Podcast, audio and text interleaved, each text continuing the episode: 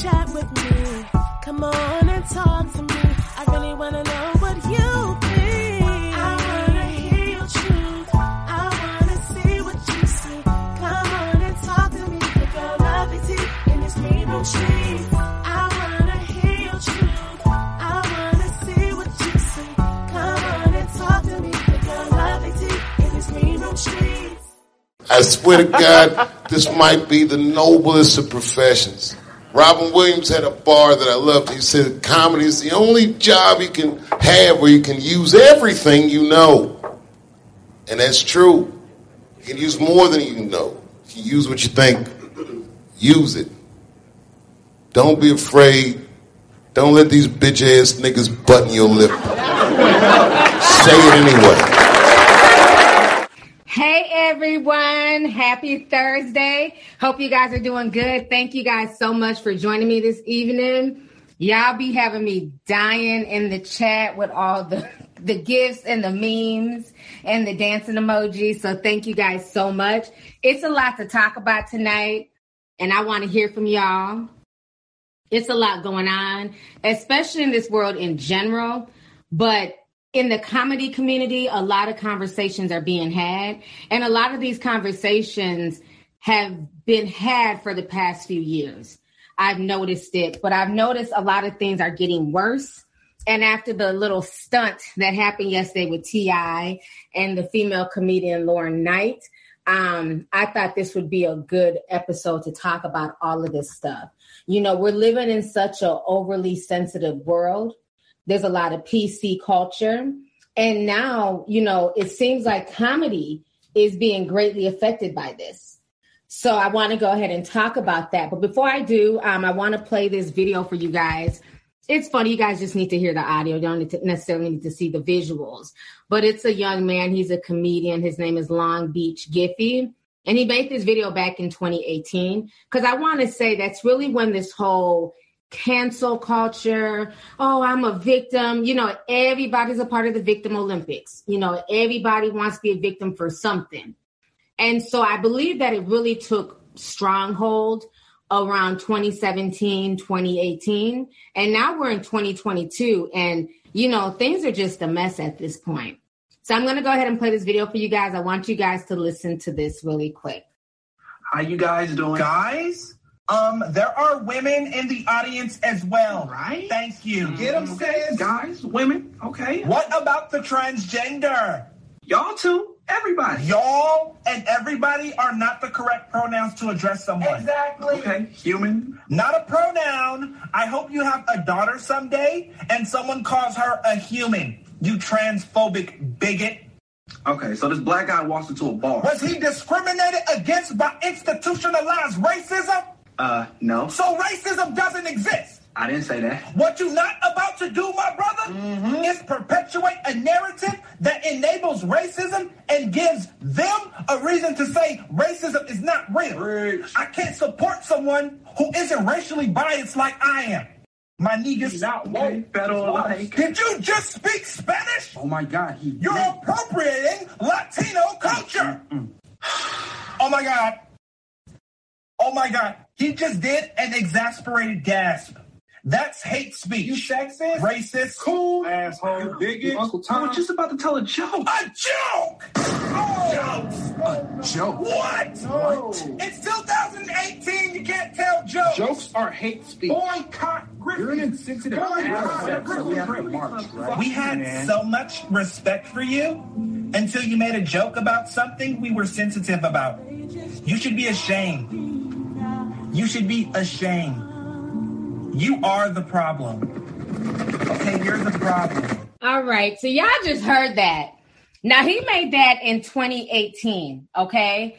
And it's so funny because, like I said, fast forward several years, and look where we're at now, where, I mean, it's literally a debate about this whole Will Smith thing. You know, was Chris Rock's joke too far? Was it, you know, just a regular joke? And, you know, I grew up in a different era where, you know, we grew up with roasting, your mama jokes. You couldn't even tell. I don't even think you can say your mama jokes anymore to kids on the playground, you know, because that's the thing that taught us to be witty, to know how to defend ourselves with words. But these kids are so sensitive now. It's just, it's really crazy. And it's like, you can just say something without meaning to offend, and somebody will take offense to everything. And I just think it's just really sad. And, you know, my whole thing is this. At this point in time, I think what really happened is like around 2015, 2016, you had the whole anti-bullying initiative, right? So it was a lot of this, you know, we can't bully, bullying is not okay, which I agree with, you know, but when we were growing up, bullying was definitely a thing. I was definitely bullied, as were many of you guys here in the chat, but it also taught us to be stronger. And eventually we had to get up and deal with the bully. Sometimes you had to, you know, knock out one bully and it shutted up the rest of the bullies from picking on you. You know, that's the generation we come from.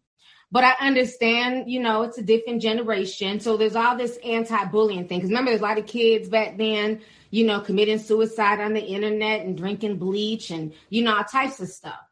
But I think at this point, it's anti-bullying gone awry. For some reason, the whole anti-bullying situation, it ended up getting mixed in with the social justice situation. And now it's like we've gone down a slippery slope that I don't think we can climb back from. And I think this is really the nuances of everything. And like I said, I feel like at this point in time, we're all running this race of trying to see who's the winner in the victim Olympics. Everybody's a victim.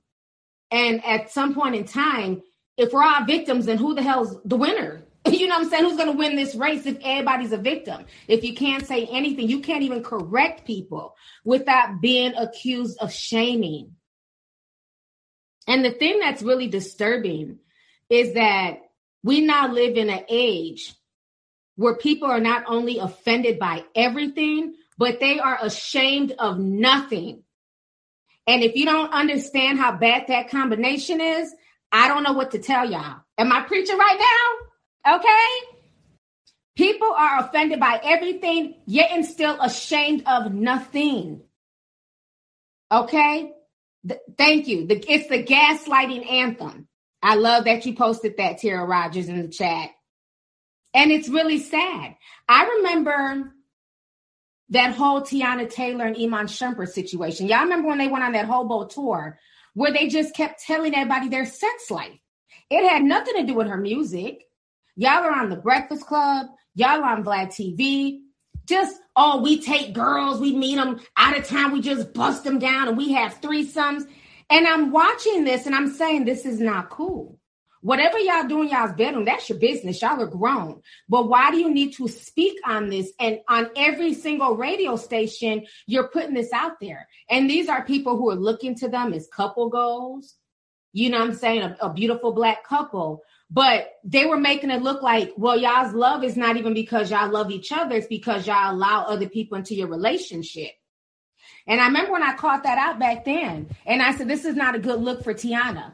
Because a lot of people really respected Teyana. Because when she first came out, her whole thing is, I'm a virgin. I want to wait until, you know, I'm married or until I meet the right person. And a lot of people respected that. So then to go 5 years later, it's about busting down bitches and going, you know, out of town. And we don't even know their name. We just meet them. They're not coming home with us. We don't know their name. We don't know nothing. And they're just bringing them in and out the bedroom. And what ended up happening? People were telling me that I was being sex negative. They said because I was calling them out and holding them accountable, I was shaming them. And I said, I'm not sex negative at all. Ain't nothing wrong with being a freak. But what I'm saying is that you need to understand your audience, and you need to also understand that you don't bring everybody into your bedroom and you don't tell everybody your business. Because then what ended up happening? As many people that was cheering on that bullshit, how many of y'all bought her music? I'll wait. It's okay, I'll wait. Crickets. See, people love mess. People love muck. But how many people supported that black woman's career? So much so, fast forward a few years later, she was on Twitter crying about how nobody's buying her music and how she's going to have to quit music and everything else. But people were here for the nastiness, the salaciousness. But none of that turned into album sales. Because why? She didn't make it about the music. She made it about her bedroom, and it blew up in her face. So we can learn something from that. Sometimes being too, team too much can be a lot. And then what ended up happening, and you had people coming out, talking about they were pregnant by Iman and they were Iman's side chick. Some of them, came out later on that it was lies, but people believed it because of how they were putting their relationship out there. So again, we now live in a day and age where people are offended by the smallest things, but they're not ashamed of anything. Okay? So I'm going to go ahead and take some calls. I want to know y'all's thoughts. How do y'all feel about the day and age that we're living in? What do you guys think that's going to happen to comedy? Because that situation that happened yesterday with T.I. and Lauren, or the day before yesterday, was really disturbing, like him getting up on stage and going off on her. Now, they have since made up. I don't know if y'all saw the video, and I can play a small snippet for y'all real quick so y'all can hear it. A lot of people are saying that basically she's only making up with him for clout, but they've somewhat made up, and they did a video together. It's about a 9-minute video. I'm just going to play y'all a quick 1 minute so y'all can hear this really quick before I start taking calls. Bro, y'all are being... No, he did not pay me. I know y'all... I never got $1 million. This nigga has been trying to give me fries. But get what, though? To make it cool. She got so much integrity. She says she want to work. She want to work for her shit. Mm-hmm. She don't want all of her hard work to be about me. Period. And that shit there is respectable. I want my BBL off merit. I will take your deposit. I'll take your... Now, don't get it twisted. I'll take your deposit. But I want it off merit. And for all y'all weird-ass comedians... Stop. Hey, man. Okay. Look, do the thing, bro. Anybody who my partner, man, don't be out there threatening or intimidating nobody on my name, bro. I don't fuck around. That ain't high. I don't play like that. You know what I mean? If anything, bro, like I told you, I want to come to an understanding. All right, so y'all just heard that. I don't know about y'all, but it sounds like damage control to me. Because people are tired of folks, wanting to preach to people, wanting to tell jokes and be comedians. They want to dish it, but then they can't take it. So let me go ahead, raise your hand if you want to speak. I'm going to bring you on stage. I'm going to bring a few people on stage. Make sure you're muted until I call your name, please. Okay, let me go ahead and start with Miss Scully B. Go ahead and unmute your microphone. Hey, you guys. Hey, T.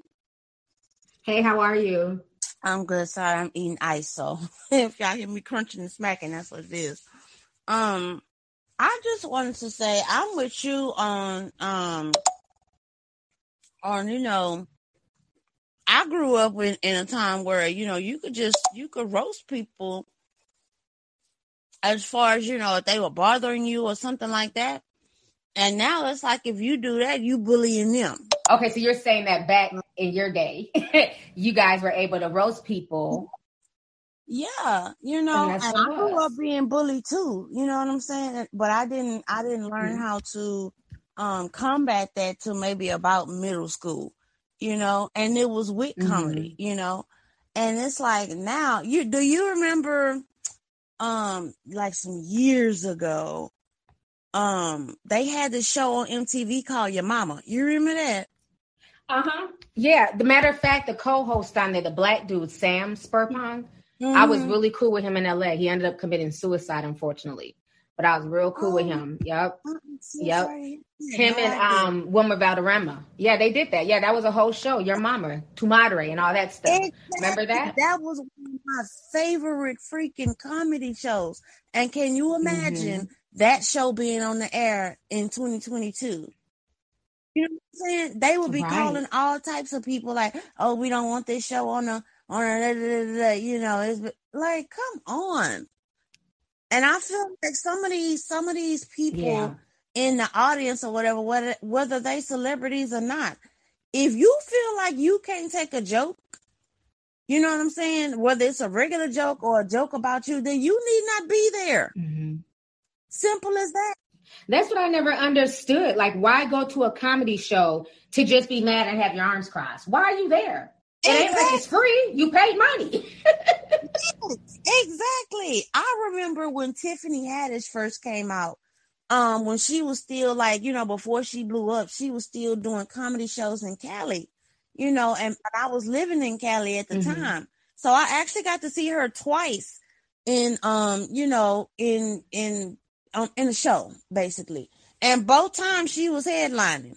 And it was so memorable mm-hmm. because, like, the first time, it was so funny. Like, her wig was getting on her nerves. She literally snatched her wig off on stage, guys. Like, it was so funny. Tiffany's a mess. Such ratchetry. But, oh, my goodness, she was going off on people in the audience because they were saying some stuff. And, you know, she just started, like, going... kind of not going back and forth, but she was just like, you know, like roasting some of the audience members, and it was funny. You know mm-hmm. what I'm saying? And that's how it was. Like, remember, did you grow up watching Comic View? That was one of the big things that we loved. Yes, that was one of my favorites too. Lil JJ, and what was the other one coming to the stage? Was that it? Yeah, I liked it back in the day how D.L. Hughley, he'd have no problem checking people exactly. in the audience right there on BET. It exactly. would turn into a whole roast fest. Right. And these days, you try and do that now. Oh, you cancel. And that's what I don't like. I don't like yeah. that, because this whole Will Smith situation, and now even, you know, the whole T.I. situation, it's like it's giving people like leeway to think that it's okay to just go up and heckle a comedian because you don't like what they saying, or you don't like the joke that they made. You know right. what I'm saying? You're not the mm-hmm. only person in that audience. Maybe the rest of the audience didn't like the joke either. But if it was a bad joke, it was a bad joke. It was still a bad joke, and there's no reason for you to walk your happy ass up on stage and bother the comedian because you don't like what they said. Exactly. You could the same way you walk up on stage, you could walk your ass out the door. That's how right. I feel. Right. And I feel like if you can't take a joke, stop taking your ass to comedy shows. That's it. All right. Well, thank you so much for calling in, Miss Scully B. It was good talking to you. You too. Bye, y'all. Bye. You know, she's absolutely right. And the thing is, just because you're offended does not mean that you're right. Because people think like, because they're, oh, I'm offended. Oh, I'm bothered. Okay, and... just because you're offended by something does not make you necessarily right, and does not mean that everybody else is offended.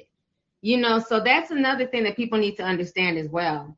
So let me go ahead and bring on Chanel Urban. Go ahead and unmute your microphone.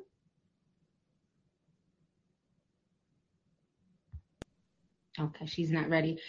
Christina, go ahead and unmute your microphone. Hey, T. Hey, how are you? I'm fine. How are you? Good. Okay. So yeah, I was calling in. I wanted to speak on this because I do believe that comedy it might not be dead yet, but it's dying off due to people being so offended. Mm-hmm. Even back with when the Dave Chappelle got into it about the LGBTQ plus comment they felt that he made, they were offended. And I follow Long Beach Griffy. I remember when he made that video that you had just played, and he had got a lot of backlash for that. Oh, did he really? Yes, he had got a lot of backlash. He had made another video about the backlash he got on that video. Ooh, so wow. It had been. He got backlash from that. Yeah, because you know we are in that time where everybody want to be feel offended if you call them the wrong adjective or whatever.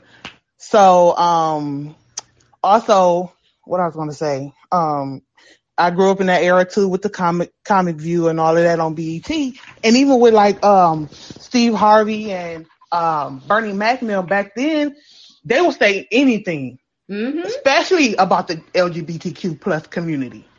Like that was a big thing people talked about back then. Even on TV shows, you would hear stuff about, you know, just jokes about anything, mm-hmm. and you just had to take it. If you was offended, you just was offended because no one cared. Even if you got mad, like they said, you can't just walk on stage and react. Or even when NeNe Leakes told that lady about being R'd, go get R'd by the Uber driver or whatever, even though I don't feel like NeNe Leakes is a comedian and she shouldn't have said that. The lady even though she tried to say she was defending herself because the lady was heckling her, mm-hmm. I feel like comedians get heckled all the time and they just take it. And they make right. jokes. So mm-hmm.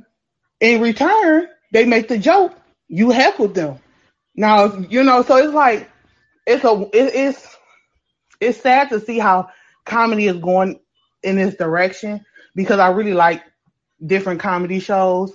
And I understand that we all want to be respected. I can respect that. Everybody wants respect is that at the end of the day. But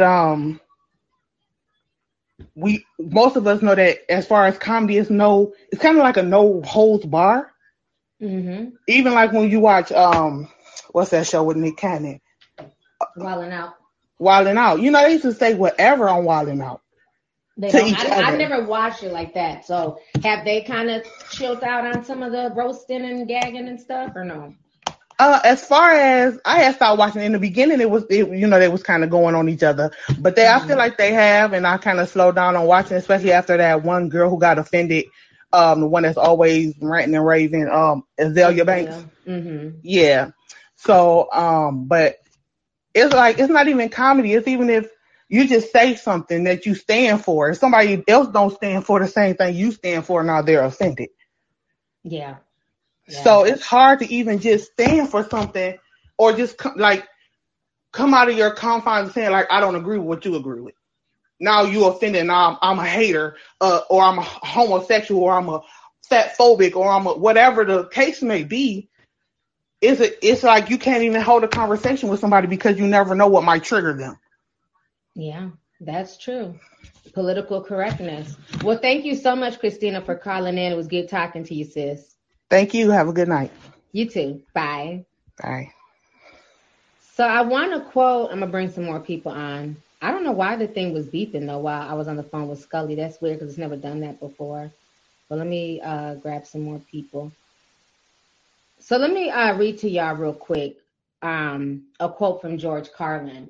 And George Carlin is one of my favorite comedians, him and Martin Lawrence. I have several that I love. I grew up on Martin Lawrence's You So Crazy. I remember us quoting that in junior high, just quoting everything. Well, we're moving on down, doing a little dance and everything. And, Chris Rock's Bigger and Blacker, these comedy shows were it was so much for us. And I think even watching that is even where I get some of my comedic humor from, watching the greats like these guys, right?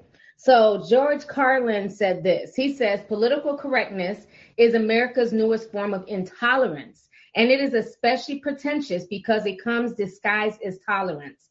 It presents itself as fairness, yes, attempts to restrict and control people's language with strict codes and rigid rules. I'm not sure that's the way to fight discrimination. I'm not sure silencing people or forcing them to alter their speech is the best method for solving problems. That goes much deeper than speech. So that was something that George Carlin said, and I definitely agree. I think a lot of this censorship, people being offended, people being super sensitive, a lot of it also boils down to political correctness. So let me go ahead and bring on Camp P. Go ahead and unmute your microphone. Hey, T. Hey, everybody. How are you? How are you? I'm good. Thanks. Close the door so y'all don't hear the kids. Okay. I took notes, so let me pull out my notes real quick. As far as T.I., I think T.I. is corny for what he did. He definitely assaulted that comedian. I know they made up and they're all good now, but if sis was real, she could have probably pressed some charges and could have possibly been getting something going behind him. And he needs to give her her $1 million because he clearly said on Instagram or whatever that post was that, yeah, I'll give you $1 million. And she showed the receipt. So he needs to pay her up. But that's neither here nor there.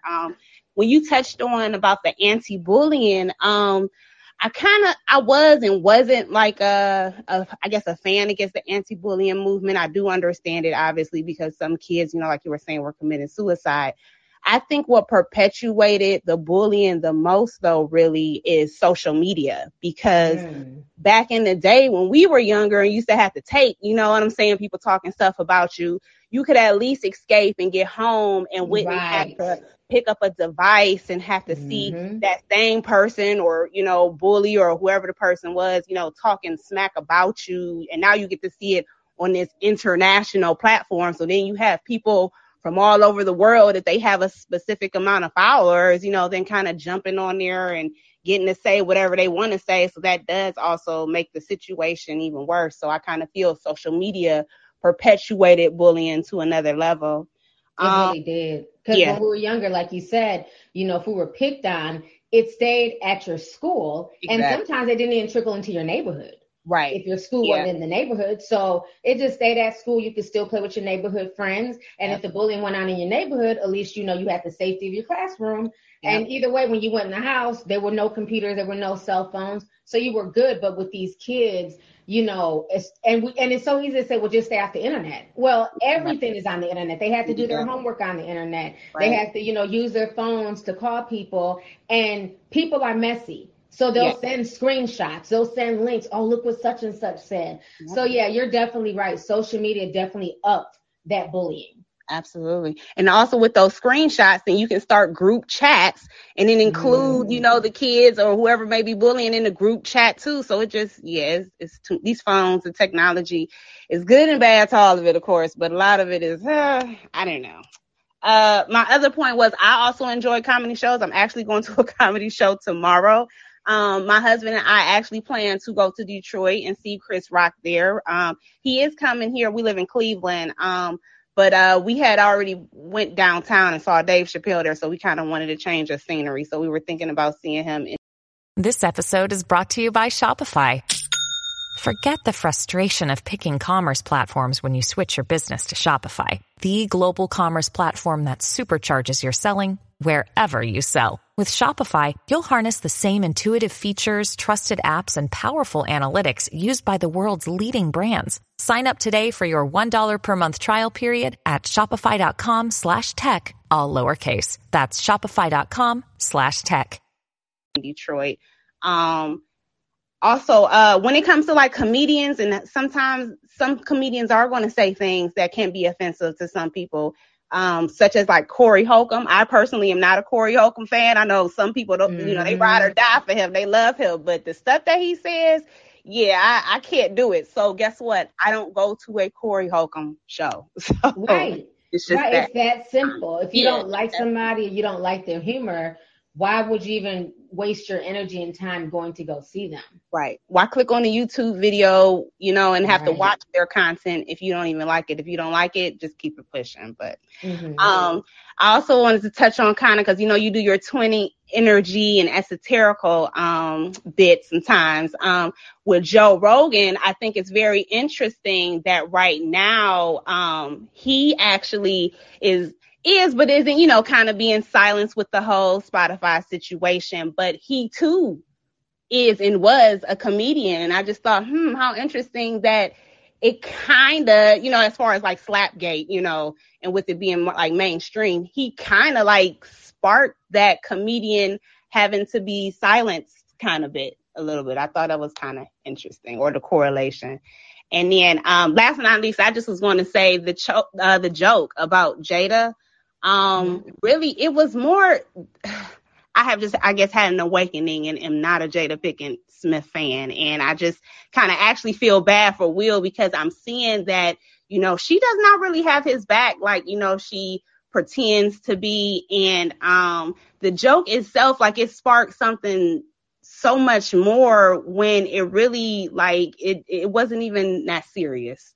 And I just feel like we're all now, of course, talking about it everywhere, because, you know, obviously there was some assault that was involved in it, but it's like it was just literally over a joke. Haha, you know, like, move on. Like, people have said worse things, but it is what it is. Well, thank you so much for calling in. It was good talking to you, sis. Thanks for having me. Y'all have a good evening. You too. Bye-bye. Yeah, I don't know if you guys know, but it's now been reported that a source close to Jada, they did an interview with People magazine, and, you know, she's basically come out and said that she does not agree with, you know, the way Will Smith handled it, that he shouldn't have slapped Chris Rock. And, you know, that kind of bothered me, because I'm like, okay, y'all was the same ones a year ago screaming, we ride together, we die together, bad marriage for life. Ma'am, you shouldn't say anything. At this point, he got up there and basically ruined his reputation, because now we see Will Smith is a, you know what I'm saying, he's a hood booger after all, right? We didn't think that. We thought, you know, he was super classy in Hollywood. Like, damn, Will Smith still got some hood in him. So he basically really ruined his reputation globally. You know, like people see him in a whole different light. He assaulted someone. So I think at this point, Jada, if this is real, she just needs to not say anything. If you're not going to have his back and just say, you know what, that's my husband and I'm sticking with him. You know what I mean? Like, I don't think her now trying to low-key come out and condemn, it's a little bit too late for that. Because if you're going to condemn, you should have grabbed him at that point in time. And you know what I found weird?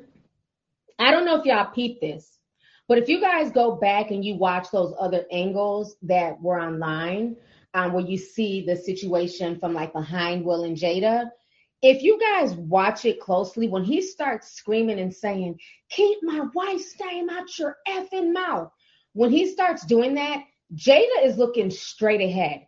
It's the weirdest shit I've ever seen.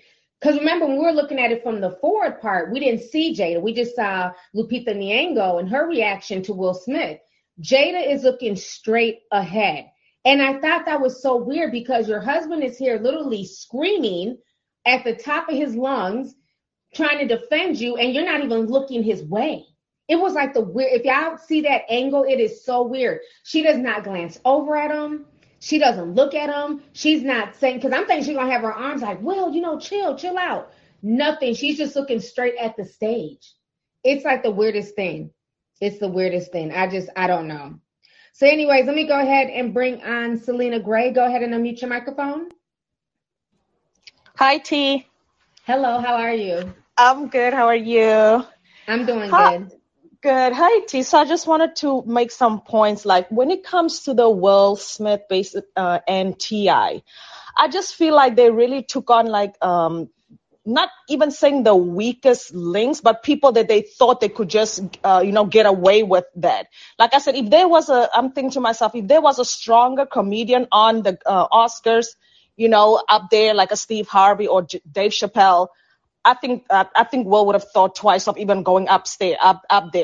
And then with the same thing with T.I., was he heckling other guys? And that's a woman. The way he disrespected that girl and was so how he talked to her and just was yelling profanity to her.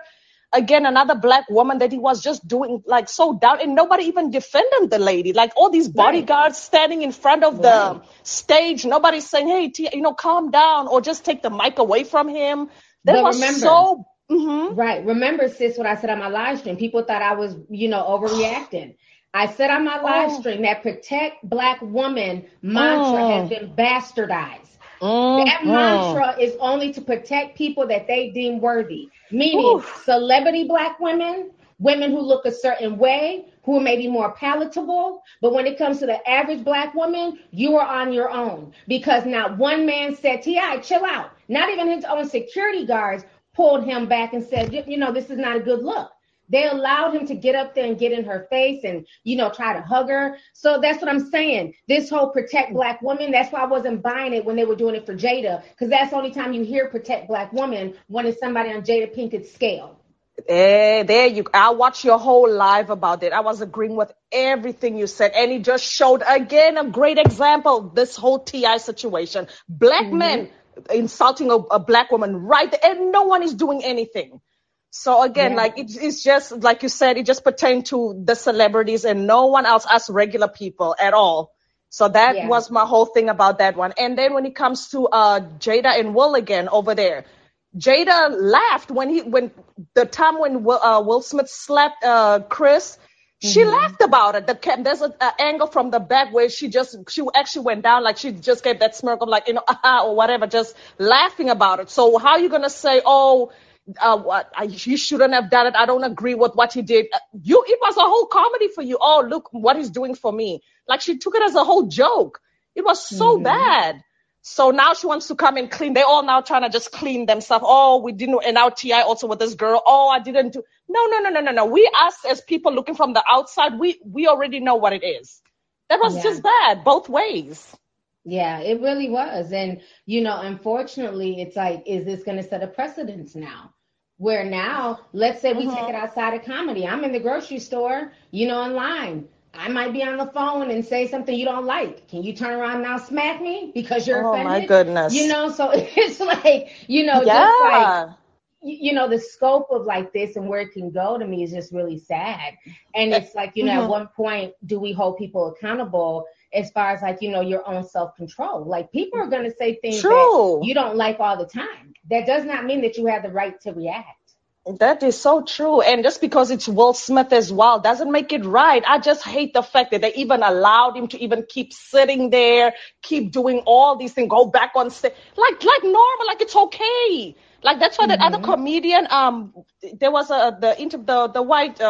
the comedian that said he felt so despicable that the fact that they even gave him a standing ovation when he went to go get his reward. You just did this to another black man. And it's like nothing just happened because it's Will Smith.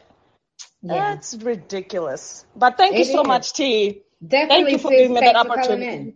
Definitely. Thank you. Bye. Good night, T. Thank you. Bye. All right. Let me go ahead and bring on some of the fellas here. Kareem Henry, can you go ahead and unmute your microphone? Kareem? Okay, he must not be ready. Let's see here. Melvin? Hey, what's going on, T? Nothing. How you doing, Melvin? Chilling. It's good to talk to you. Thank you. So what do you think about all this political correctness? Folks getting up on stage, do you think that comedy is dying? I honestly don't think it's dying. We can't hear you, brother. You like far away. Can you hear me now? Okay, that's better. I personally don't think it's dying. I think it's shifting. Because I know how culture moves differently, right? So, you know, years ago we couldn't say certain things, or we could get away with certain things, and then once we learn more information, we kind of shifted how we dealt with stuff. So I know somebody was like, oh, well, we used to be able to tell like gay jokes and all this other kind of stuff, and people just have to take it. The issue is social media, 24-hour news, all this kind of stuff hits us, and it's a whole bunch of overload and information. So now people are reacting to that as well as all this, I guess, disrespect. And they're like, well, now I have a microphone. I can tell you I don't like none of the stuff you're doing. Now, they don't have to go to none of the shows, right? They don't have to go to any of that. They don't have to engage with the content. But comedians been getting run up on for years. It's just like more of a spotlight on it now. Because remember, Cat Williams got the gun pulled on him. Or the dude dropped the gun when he was chasing him, allegedly. But that woman started that at the radio station, and Cat just roasted the hell out of her. Right. And she just couldn't take the jokes. And she also wasn't that good of a comedian. But I don't think it's necessarily dying just yet. I think if people are smart comedians, they know how to tell a joke anyway, right? But what if you can't talk about certain topics? You know what I'm saying? Because, like I said, when I went to the last Cat Williams show, usually when Cat Williams does his comedy shows, he talks about things that's going on in the culture, right? He talks about, you know, political stuff and, you know, conspiracies. All he did was talk about coochie, literally for a whole 30 minutes. All the females were just like, what the hell? That sucks, because I actually like him. Yeah, it was just like, after a while, we were just so, I mean, the guys were laughing, but like all the females that were there were just all giving each other this look like, what the, like, okay, we get it. It was funny the first 5 minutes, but now we're 40 minutes in. So that's my issue. It's like, it's not even about offending somebody like, okay, fine, I don't want to talk about LGBT. I don't want to talk about Black Lives Matter. But it's like certain topics now, you don't even want to touch on because you don't know who's going to record, you know, take offense. Because like you said, now we're in this whole 24-hour news cycle and everybody has a voice now. Any Yahoo can, you know what I'm saying, start a podcast or start a YouTube channel and rant and rave. Oh, most definitely. And there's some people that definitely don't need a mic. But they get them and they get all over the internet and they slander somebody or they tell like a whole bunch of lies. I just think, I only think it's shifting. I do think some people are more sensitive. And I did go back, have a back and forth between people trying to tell people how, even though I personally think that Will Smith, Chris Rock thing was more staged because Hollywood is long game and we're responding to the right now situation. I got to wait like a year or two before I actually believe it's real because I don't know exactly how this is going to turn out. So I'm waiting. But as far as the T.I. situation, I was like, this is very similar to what y'all just said Will shouldn't have done. Even though he didn't hit her, he knew he couldn't hit a woman on stage because she's a woman. You hit her, your career is definitely over. And so he couldn't do that. But what he did was invade her space while she was doing her job. He disrespected her, took the mic out of her hand aggressively, and then he hugged her. And she didn't ask for that hug. So it's like people were trying to defend that and say, oh, well, it's not that much of the same thing. And I was like, it's very close. And so, like, people are defending one and then saying the other one is, like, really wrong. So I'm trying to figure out, are we going to be consistent in the way that we handle this or not, you know? Mm-hmm. Exactly. So it's really crazy. Okay. But, well, thank you so much. You made a lot of good points. Definitely. You have a good evening. You too. All right. Let me go ahead and bring on Ayanna. Ayanna, go ahead and unmute your microphone. Hello. Can you hear me? Yep, we can hear you. Hi, Miss T. How are you? I'm good. How about you? Oh, my gosh. I'm fine. So I just wanted to say I definitely do think that comedy is dead. I've been to about 2 comedy shows. One was to D.L. Hughley, and the other one was Marlon Wayans. And both shows, I honestly feel like the openers were better than the performers. Okay, so I'm not alone in that. Both shows. Wow. And D.L., he came to the Funny Bone in Columbus, Ohio. Excuse me. Sorry. I'm just excited. He came to the Funny Bone, and his openers, I swear, his opener was like Bodacious or Bo something. I mean, I was crying. We can never remember them openers' names, child, because I'm like, I don't know my opener, but she was funny. And he was so uncensored. He was talking about literally everything under the sun. No filter, and that's what I appreciated. And DL, I kind of knew what I was getting into. He talked about COVID and, like what's going on in the world, of course, but I just started yawning, looking at my watch. Like, I think it's just time to go. It's like he ran out of content. Then he starts picking on people in the crowd, but he was still kind of just watered down. Like, wasn't really picking on anybody. Like, hey, what's your name? Oh, it sounds like this, that, and the third. And then Marlon, once again, he came to the Funny Bone, and I was expecting a lot from him because I really like him. And literally all he did was just show his ass, like dropped his pants, showed his ass, and started hopping around on stage. Yeah, he literally showed his butt cheeks. Yeah, he dropped it down. We all saw it. And I was like, is this the best that you can do? And then he was like, all right, y'all, have a good night. That's all I remember, in all honesty. I'm sorry. That's all I remember is just those ass cheeks. Because I usually just see his butt in every movie that he's in. And I was like, okay, this is just nothing new. It's just in real life. But it's just not worth the money anymore. And after, I'm just about 22. Like, if this is happening at my age right now, I just don't think any other comedy show I'll go to will be better unless I'm seeing a local stand-up comedian who is uncensored, who isn't scared about getting canceled on the internet. And I'm not trying to be rude, but really doesn't have much to lose because they're not as big as a comedian as, like you said, a Cat Williams, a Martin Lawrence, or something like that. Now, if you're saying this at the tender age of 22 and you're seeing this, you weren't even around for, like, Def Comedy Jam and, you know what I'm saying, the early BET comedy, because you're only 20, you're like my child's age. So you weren't born. So you don't even know, like, I mean, you'd have to go back on YouTube and watch a lot of those old videos. So imagine us who were born into that culture. You know what I mean? Yeah. So if you guys are seeing this at 22, imagine all of us in our late 30s and 40s who are just like, this is just not the comedy that we're used to at all. And we understand that times change, but, a lot of it, too, is like fake outrage. Let me just find something to be mad at. I remember, like, back in the day, I would always say, when I would come onto Twitter, I'd be like, what's up, Twitter? What we mad at today? Yeah. That was, like, my greeting. What are we mad at today? Because every day it was something. Every day there was a trend of somebody being mad about something. What are we offended about today? Exactly. And of being too sensitive, excuse me if I'm wrong, but I don't think that every child should get a trophy, even if they lose in like a sports event or whatever. I'm a strong believer on if you lose, you know, you might get a high five, but you don't get a plaque, a trophy or whatever.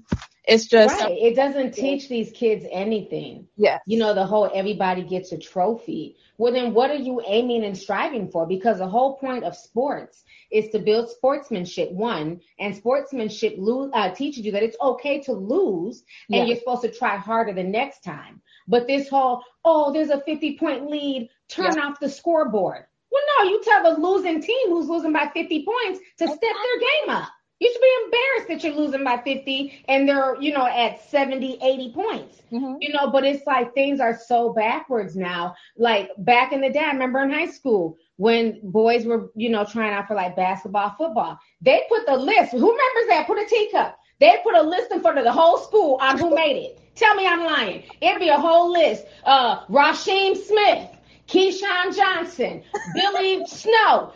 It'd be a whole list. And then you see the boys, they walk up there, they look, and the ones who didn't have their name on the list, they walk away with their head held down. Okay, it sucks you didn't make it. And then the ones who made it, they be giving each other a high five. But it's okay. We didn't clown the ones who didn't make it. But it's like this, you know, like it was public information. Now it's all this whispering. Oh, you made the team, but don't say anything.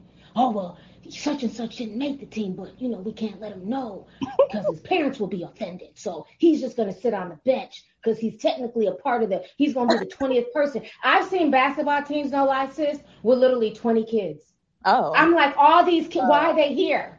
You don't need 20 kids to play on one team just lined up because they don't want to cut anybody. Because the parents are sensitive and the kids are sensitive. Child, take me back to the 90s, honey. And it's just like, you know – even as like a younger kid, me 5 years old playing in the YMCA, oh, y'all lost, but here's these medals and you get to take a picture with the coach and we're going to take you all home to get some pizza.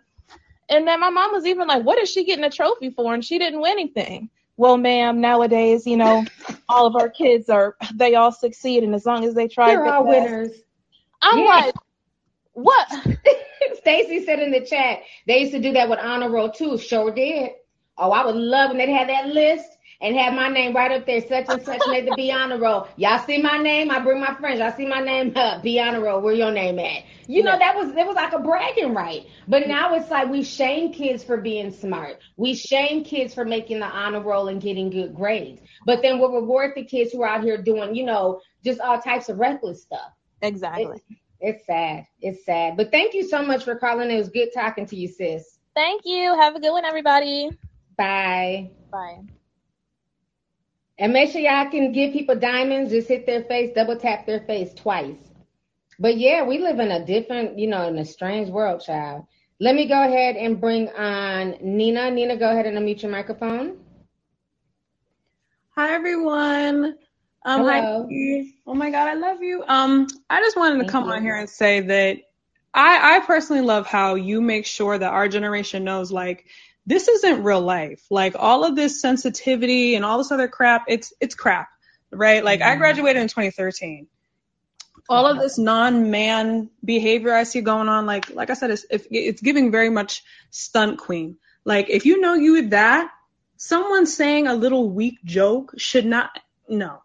Like it shouldn't warrant all of this. And what bothers me is how, like, there's no personal responsibility for any of this. Like, Ricky Gervais went on there and exposed the entirety of Hollywood, exposed, like, y'all can sit here and be so mad because, oh, my God, the poor rainforest that you know, fly your private jet all over the world, you know. Oh, my God, Jeffrey Epstein, but y'all were all kicking it with him not 5 seconds ago. Hillary and Trump got all types of pictures, and the moment they were against each other, they started cutting ass. So at the end of the day, they're all fake and fugazi. And so what I see is the bigger picture. And what I see, quite frankly, and what bothers me is these are not the black men that I grew up around, right? These are not the black men that I grew up around where, you know what?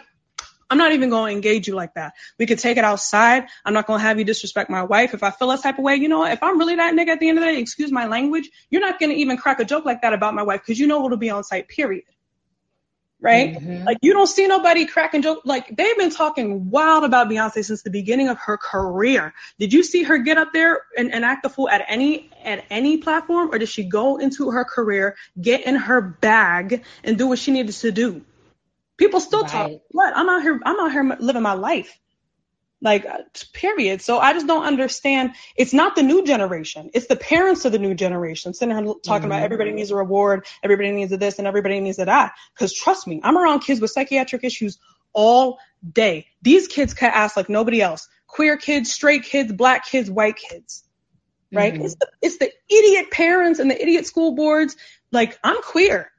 I'm not sitting here bothered over nobody making a gay joke. We cut ass just like everybody else. So I just don't understand. And what bothers me the most is that people can sit on the internet on this cancel stuff, but y'all know behind the scenes, y'all are making the same type of, nothing has changed. Mm-hmm. Comedy is not dead. You're just putting it in silence. And the problem with putting any type of situation in silence is that's where that actual bigotry and actual dangerous thinking festers and grows. Like, I want you to wear your weirdo on the outside. I want you to be open and honest about who you are at all times, because nothing that you say is going to stop what's going on over here.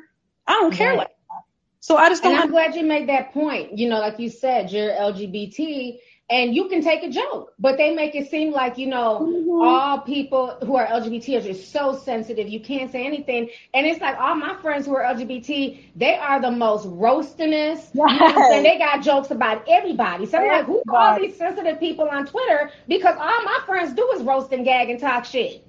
And what's craziest to me is it be the straights, right? It's like that fake woke, you can't say anything about black people. Meanwhile, black people don't care. You can't say anything about queer people. The queer people don't care. And the actual bigots will sit here and attack us over stuff that the 2% of people at the very, very top are making rules about. Meanwhile, y'all aren't doing anything about the gay panic murder defense. Y'all aren't really doing anything that will actually positively impact the gay community. You know why? Because you want to cancel the conversation. That's what you want to do. Save all the taking down the statues and canceling Aunt Jemima like she has anything to do with what's going on. Save that for the very end. If you cancel the conversation, the actual psycho-political conversation where reparations can even begin to happen, where redemption and reconciliation can begin to happen, then you actually don't have to pay out no dividends. You actually don't have to make anything right. You can just put it in the dark and leave it alone. But at the end of the day, people aren't like that, right? So to me, it's offensive to me and my ancestors for you to sit here and be like, we'll cancel Aunt Jemima. That's good enough, right? No, it ain't good enough.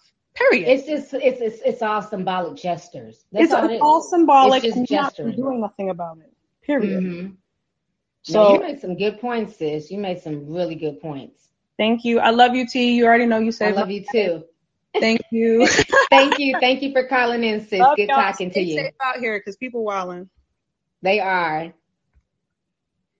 She made some awesome points, and that's what I love. This is what this is about. It's about hearing from everybody from every spectrum. You know what I'm saying? Because again, I feel like a lot of the people who are sensitive online, it's literally left online. They're not really that sensitive in the real world, but everybody wants to try and find some type of attention. And victimhood is popular nowadays. It just is, unfortunately. So let me go ahead and bring on young Kobe. Go ahead and unmute your microphone.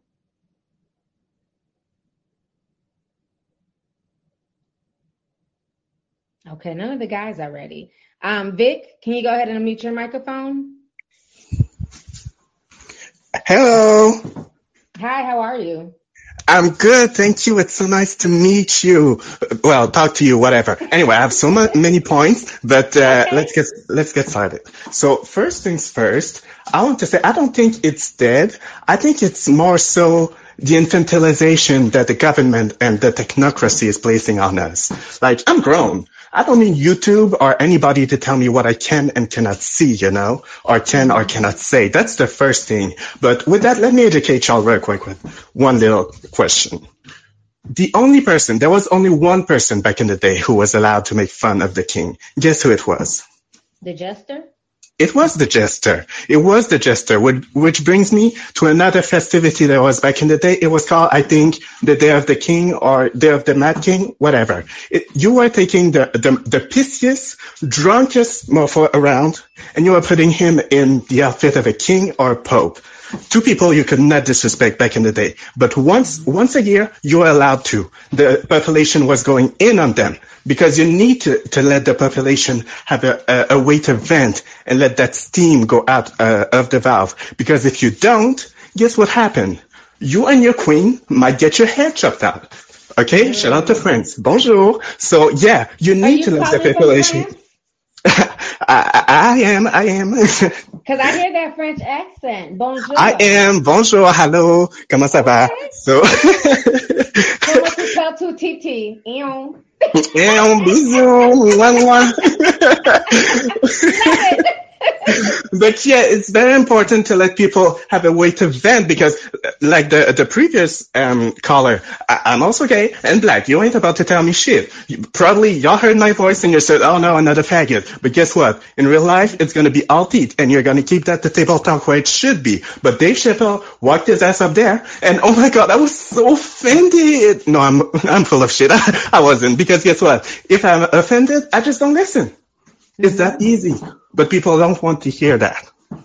No. They don't want to hear that. Because if you have, and a last thing before I leave, since everybody wants to normalize everything nowadays, y'all need to normalize being able to laugh as a coping mechanism. If something tragic happened, everybody has the right to cry and everything, but nobody can laugh. Nobody can crack a joke. Some of us do need a good laughter rather than a cry. And that needs to be acknowledged. So that's all I had to say. I love that. Well, thank you so much, Vic, for calling in. It was very good talking to you. And you no problem. Bonne soirée à tout le monde. Au revoir. Merci beaucoup. Appreciate you. Yeah, I remember, child, I took French for 3 years, Odie. I still remember a little bit, just so you know, a little bit. But no, he made some awesome points. It is like they're infantilizing society. You know, they're telling you what you can laugh about, what you should be offended about, what you shouldn't be offended about, you know, and it's just starting to be a bit much. It's starting to be a bit much. And I just, it's scary when you think about, you know, where we're going to be as a society, not just here in America, because this is somebody calling in from France. So they're going through that as well. You know, where we're going to be at in the future, because this whole everybody is offended situation and everybody gets a trophy mentality, it's slowly ruining the fabric of society. I'm sorry to say it, you know, and it's not teaching these kids about disappointment and hardships. And, you know, those are the things that make you stronger in life, you know, and if we're going to sit there and rock everybody to sleep and baby them, we're going to have a very, very weak generation as the generations go on, just in my opinion. So let me go ahead and bring on, let's see here, Nifane. Hi, lovely T. Can you hear me? Love. Yeah, we can hear you. How are you? I'm doing good, but if we disconnect, I'm on the bridge. I'm a truck driver, and I hate that. Like, I got chose right now, but I'm gonna try to speed up what I want to say. So, okay. So I'm so nervous, but I love you so much. Okay, I'm sorry. Love you too. Okay. Ooh, that made me feel so good. You love me too. Okay.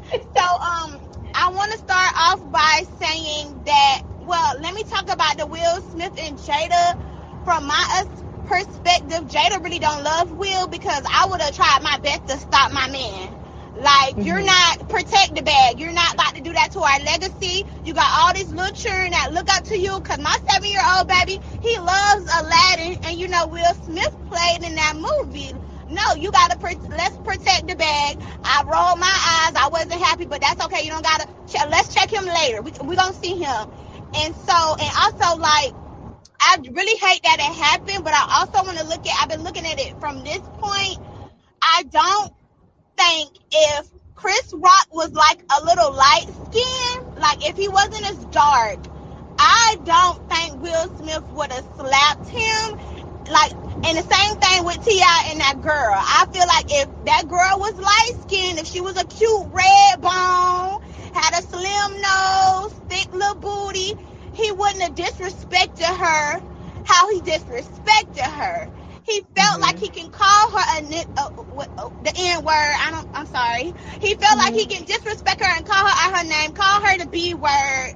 But I'm sure if she looked anything like Tiny, Tamika Harris, or Monica, he wouldn't have did that like that. He wouldn't have hugged her so tight and snatched the mic like that if she was light-skinned. And that's just how I feel on that. And I do honestly feel that comedy is dying. Like, if it ain't already dead and we can revive it, I feel like comedy is dead. And also, one last thing, and then I'm going to get off. but it might be a reach, but I feel like they is trying to attack that amendment, that freedom of speech. No, you can't say what you want. You're going to be censored. You're going to be shadow banned. I think they is gonna try to rewrite that whole amendment. Ain't no freedom of speech because y'all hurting everybody's feelings. Everybody is hurt. Everybody a victim. That's bullying. You can't say this about the LGBT community or you'll get canceled. No more freedom of speech. And that might be a reach, but I think that's what's going to happen. And that's all I wanted to say. Okay. Well, thank you so much for calling in, sis. It was good talking to you. You made some good points. Okay, thank you. Love you. Love you too. Bye. Bye. Now, she said that she feels like, you know, if the woman was lighter, T.I. wouldn't have went at her the way he did, you know, all extra manly and calling her the N-word and all types of B's. And I definitely agree with that. I definitely know that colorism plays a big part, especially with, you know, male-female dynamics. But now, as far as the Will Smith and Chris Rock situation, I don't think that was colorism. So I do kind of disagree with that.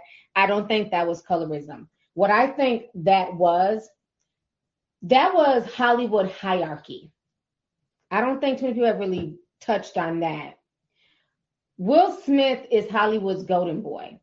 Will Smith has always been seen as somebody who's very handsome. He's funny. He's just naturally funny.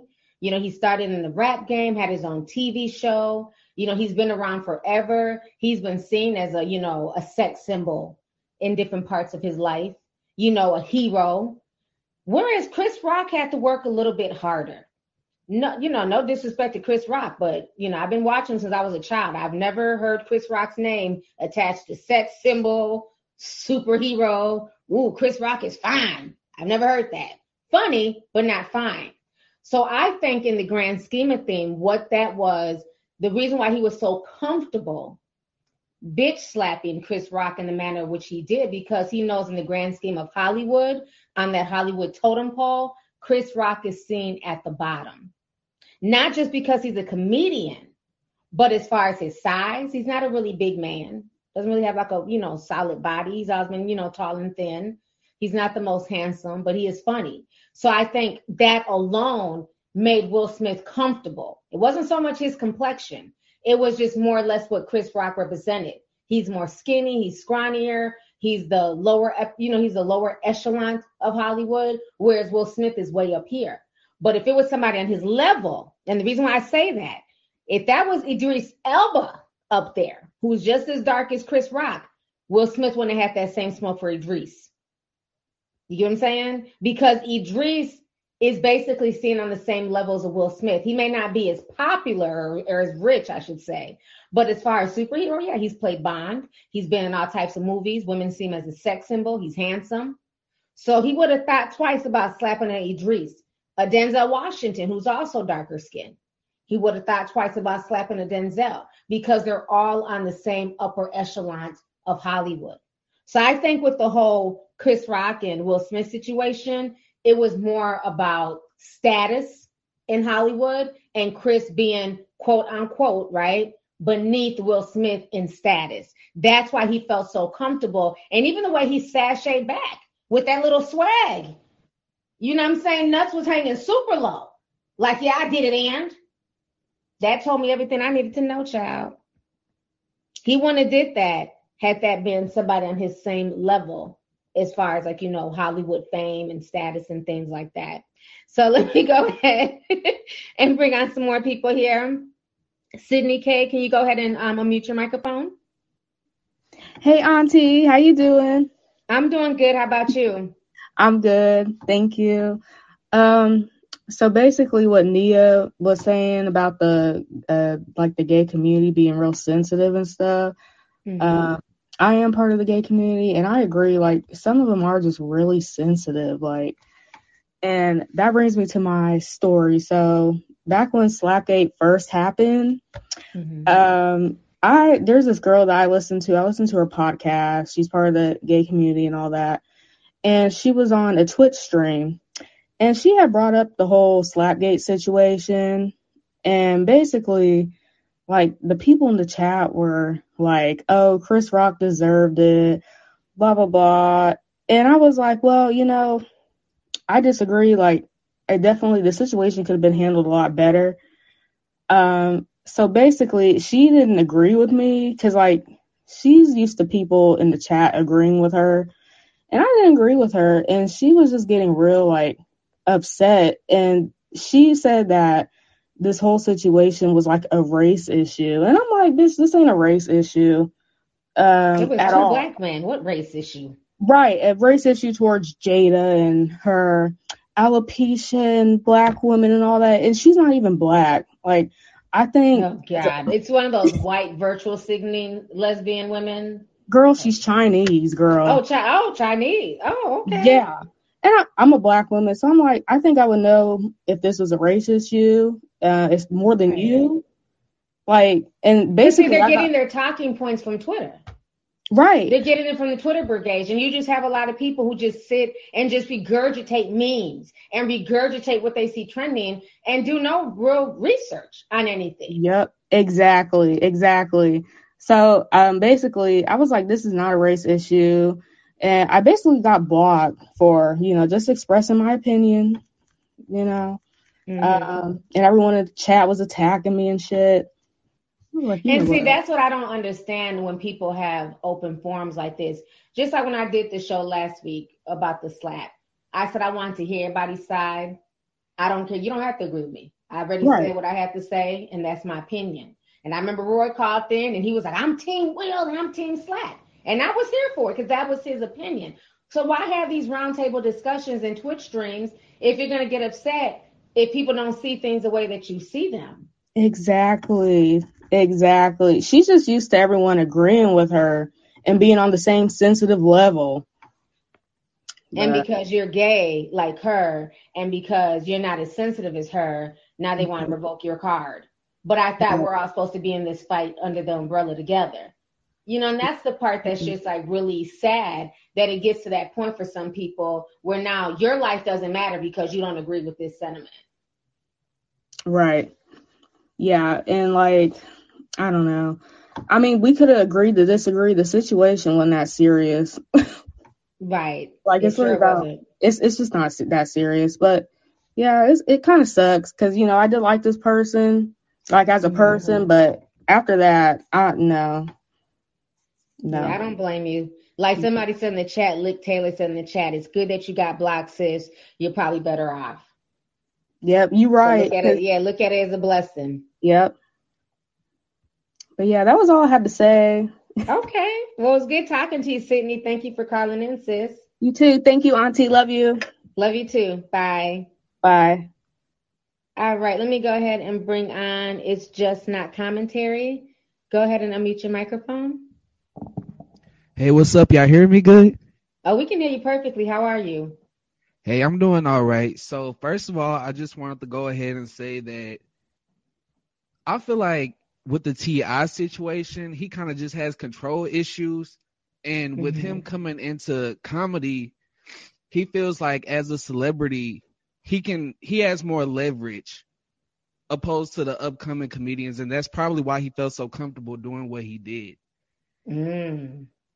Yeah, that's a good point. Really didn't like it because it doesn't matter what you see him doing. Come to the phone. We can't hear you, like moving away from the phone.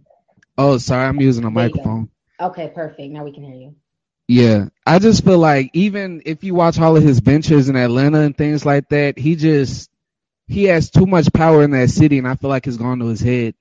Mm-hmm. So when things don't go his way, he kind of does get pissy. But as far as the whole is comedy dead thing, I feel like social justice or whatever it is that's being disguised as social justice is killing comedy. I agree. Yeah. But the irony in that is, and this is where I kind of disagreed earlier, is that I grew up on Family Guy, South Park, and all of these adult animated shows where they made racist jokes and they made really insensitive comments. And we would go to school and we would, you know, regurgitate those same things. So this sensitivity, even though I'm only like 20, it's still new to me too. Okay, as young as you are. Yeah, because back when you guys were young, because I remember, you know, I was a young mom, so my kid kind of watched what I watched. We would watch Boondocks together. You know, I couldn't even imagine the Boondocks playing right now, as sensitive as we were. But like Boondocks was the shit. There was a lot of truth in that comedy.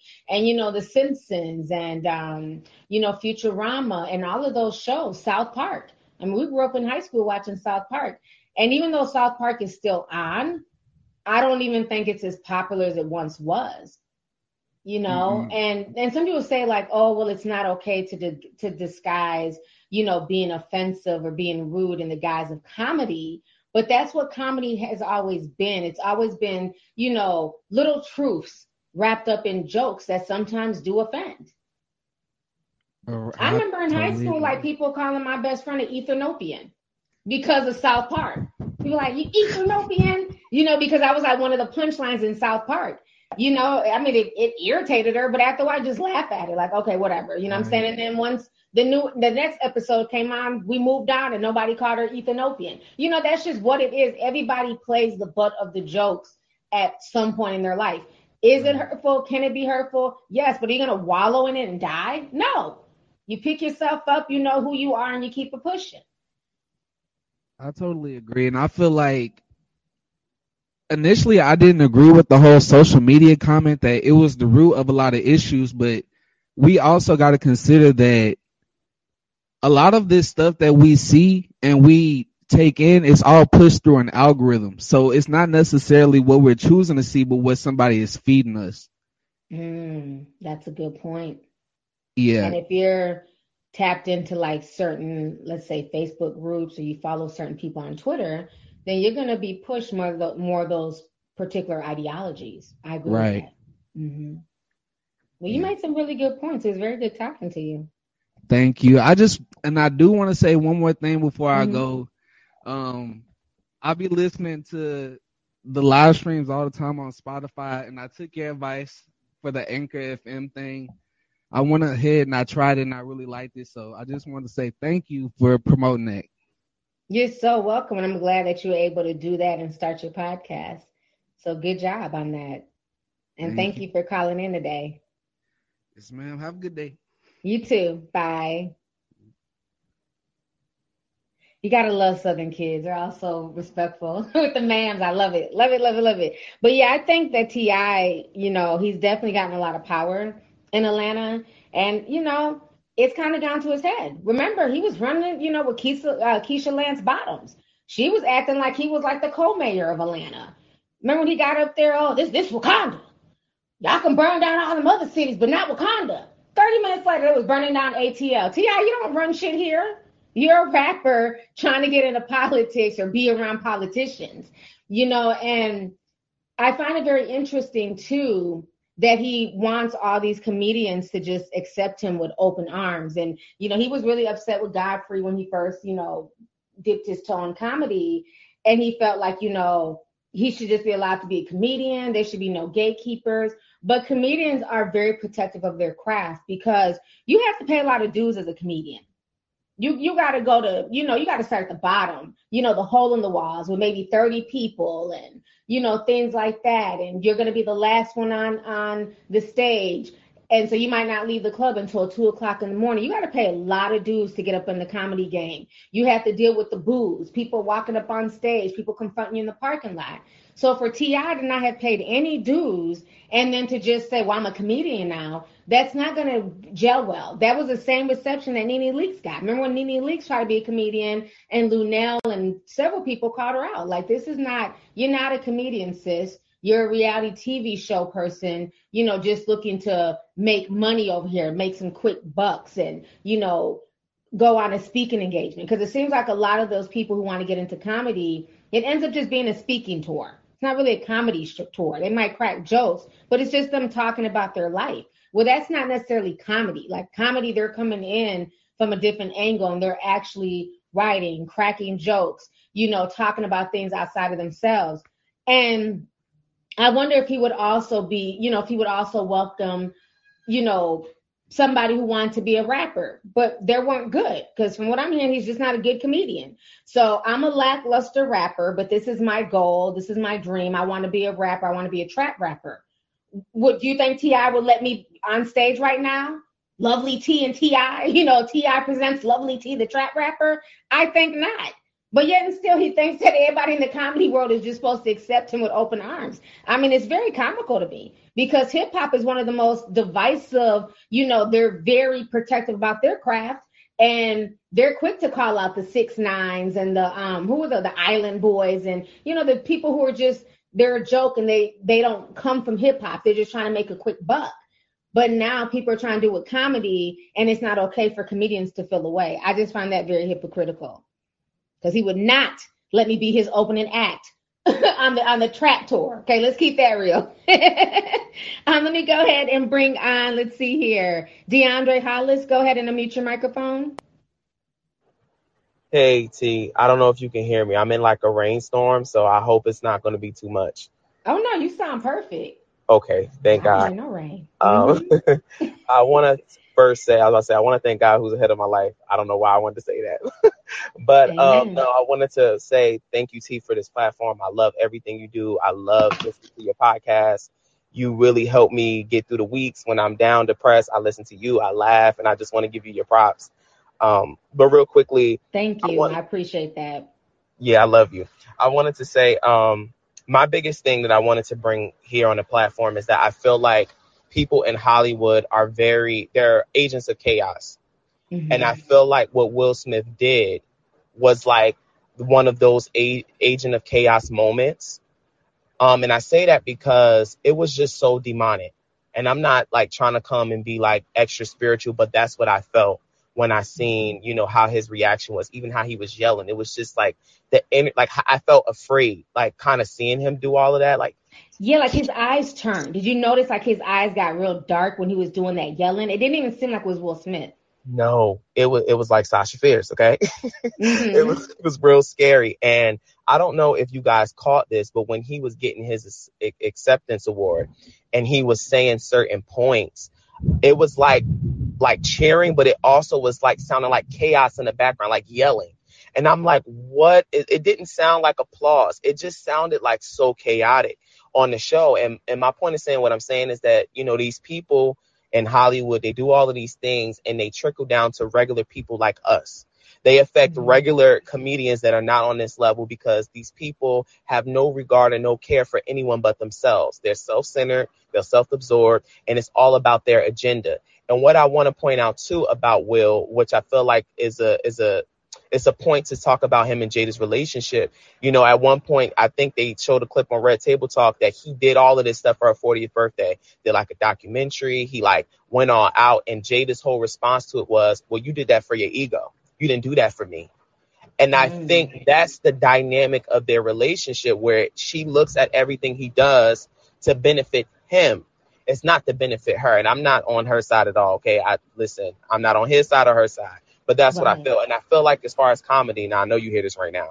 I feel like as far as comedy, I feel like because people do not have a sense of identity in today's society, the lack of parents being in the home because of, you know, the economy, you know, social media taking the place of the parents, children have no real reinforcement of who they should be. The world tells them who to be. Social media tells them what to be, tells them what to feel. If someone puts a post on you, it has more weight than what your parents say because your parents are not involved in your life. So I think that's why comedy is dying down because the world is so sensitive and it's not realistic. We live in social media. We don't live in the real world. Remember, we talked about that before. We live in a simulation. So that's what I think. And I hope it's clear. Like, I hope I'm not just rambling, but that's like some of my points that I feel. And I just listen, even with Lizzo, even with Megan Thee Stallion, these people are agents of chaos. And that's how I feel. Their agenda is going to always be to disrupt our lives with whatever chaotic energy that they operate in because they're associated with Hollywood. And that's what I feel. It doesn't matter what his reasoning was. It was no reason for him to do that. And T.I. is the same thing. It was like just the same like spirit. You know what I'm saying? With him to do that to that girl. And I want to say he made them allegedly. He made them alleged allegations look real. The way he was hugging on her. And I felt uncomfortable. And even the way he was talking to her. It seemed like everything that he was putting out just proved everything what people were saying about him. And that's all I want to say. Thank you, T, for this platform. I'm getting off here. Okay. Man, you made some good points. Y'all give that man his diamonds. You got like 123 of them. Thank you so much, DeAndre. It's very nice hearing from you. You made some excellent points. He really did. Let me go ahead and bring on, let's see here, 10-4 Rican. Go ahead and unmute your microphone. Hey, T. Hey, how are you? I'm alive. How are you doing? Hanging in there. So, you know, I brought up a few times that I think we're in the energy of the Roaring 20s, just like the 1920s. Remember in the 1920s, there was prohibition of alcohol, and what was supposed to make society better ended up creating organized crime and speakeasies. And I think the same thing is going to happen if this continues. If we keep trying to shut down free speech and trying to shut down comedy and canceling everybody, you're eventually going to put everything underground. Yeah. Except now we got the digital world. So we're going to have digital speakeasies. And this is my theory of what's probably going to end up happening. This is just one theory. Mm-hmm. We're going to have speakeasies, but specifically for comedy and free speech. And instead of like, you know, we know what Chris Rock looks like. We recognize his face. We're probably going to see avatars or people wearing masks like Daft Punk, or using auto-tune or some type of voice, you know, mimicker to hide it. So that way, these new age comedians could be uncancelable because you don't know who they are. Right. Now, the con is the racist comedians, a.k.a. anyone affiliated with like neo-Nazis, KKK, etc., or into like the traditionalism, like a Steve Bannon.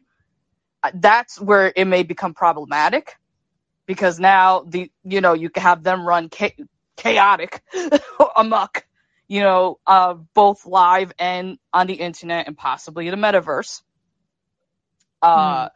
And I that's what I'm gonna see in the future. If we keep pushing comedy away, that's where I see things going. Where you're gonna force it underground, and people are going to go there, but just find ways to not have their lives ruined. Yeah, because it's to the point now where, I mean, there's been several comedians and even up and coming ones who have made jokes that they thought were funny, that people didn't find funny, and they're canceled just like that, their career over. So it makes you feel like, you have to walk on eggshells. And I think, like the other young lady was saying, that's why a lot of the opening acts tend to be funnier, because now the older comedians who have been in the game, who have established themselves, who have a bag now, you know what I'm saying, they're rich, they can't afford to be canceled. Because if you got, a big house and all these bills, that because you've established yourself and you've made money, you can't afford for that bag to stop. Because comedy is just not funny to me like it used to be. And what's crazy is you still have like South Park, Family Guy, and The Simpsons. You still have those shows, so obviously there's an audience for it. It's just I don't know. I mean, I could theorize, but I don't know what exactly. Like, how come those three shows are allowed to say and do things that everyone else gets canceled for?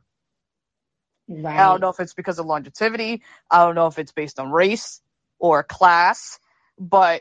Or maybe because of that speakeasy that you're talking about, the fact that these are cartoons, they're characters, so people are able to hide behind them.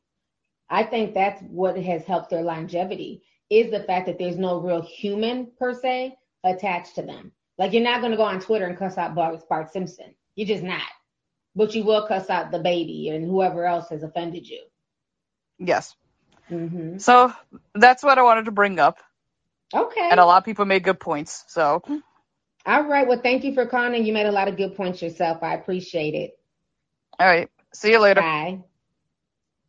All right. Let me go ahead and bring on Kareem Henry. See if he's available yet. Nope. All right. Crystal Diaz, go ahead and unmute your microphone.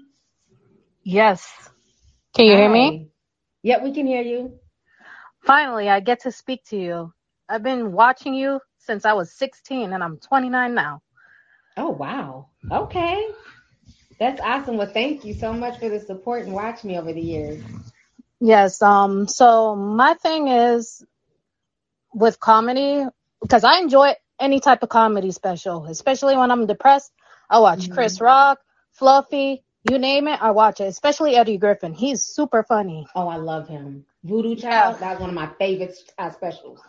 Yeah, I love him. And I watch all this old stuff because if you watch stuff now, even some of those shows that you're saying, Family Guy, Simpsons, anything, they're just not as funny as the old stuff anymore.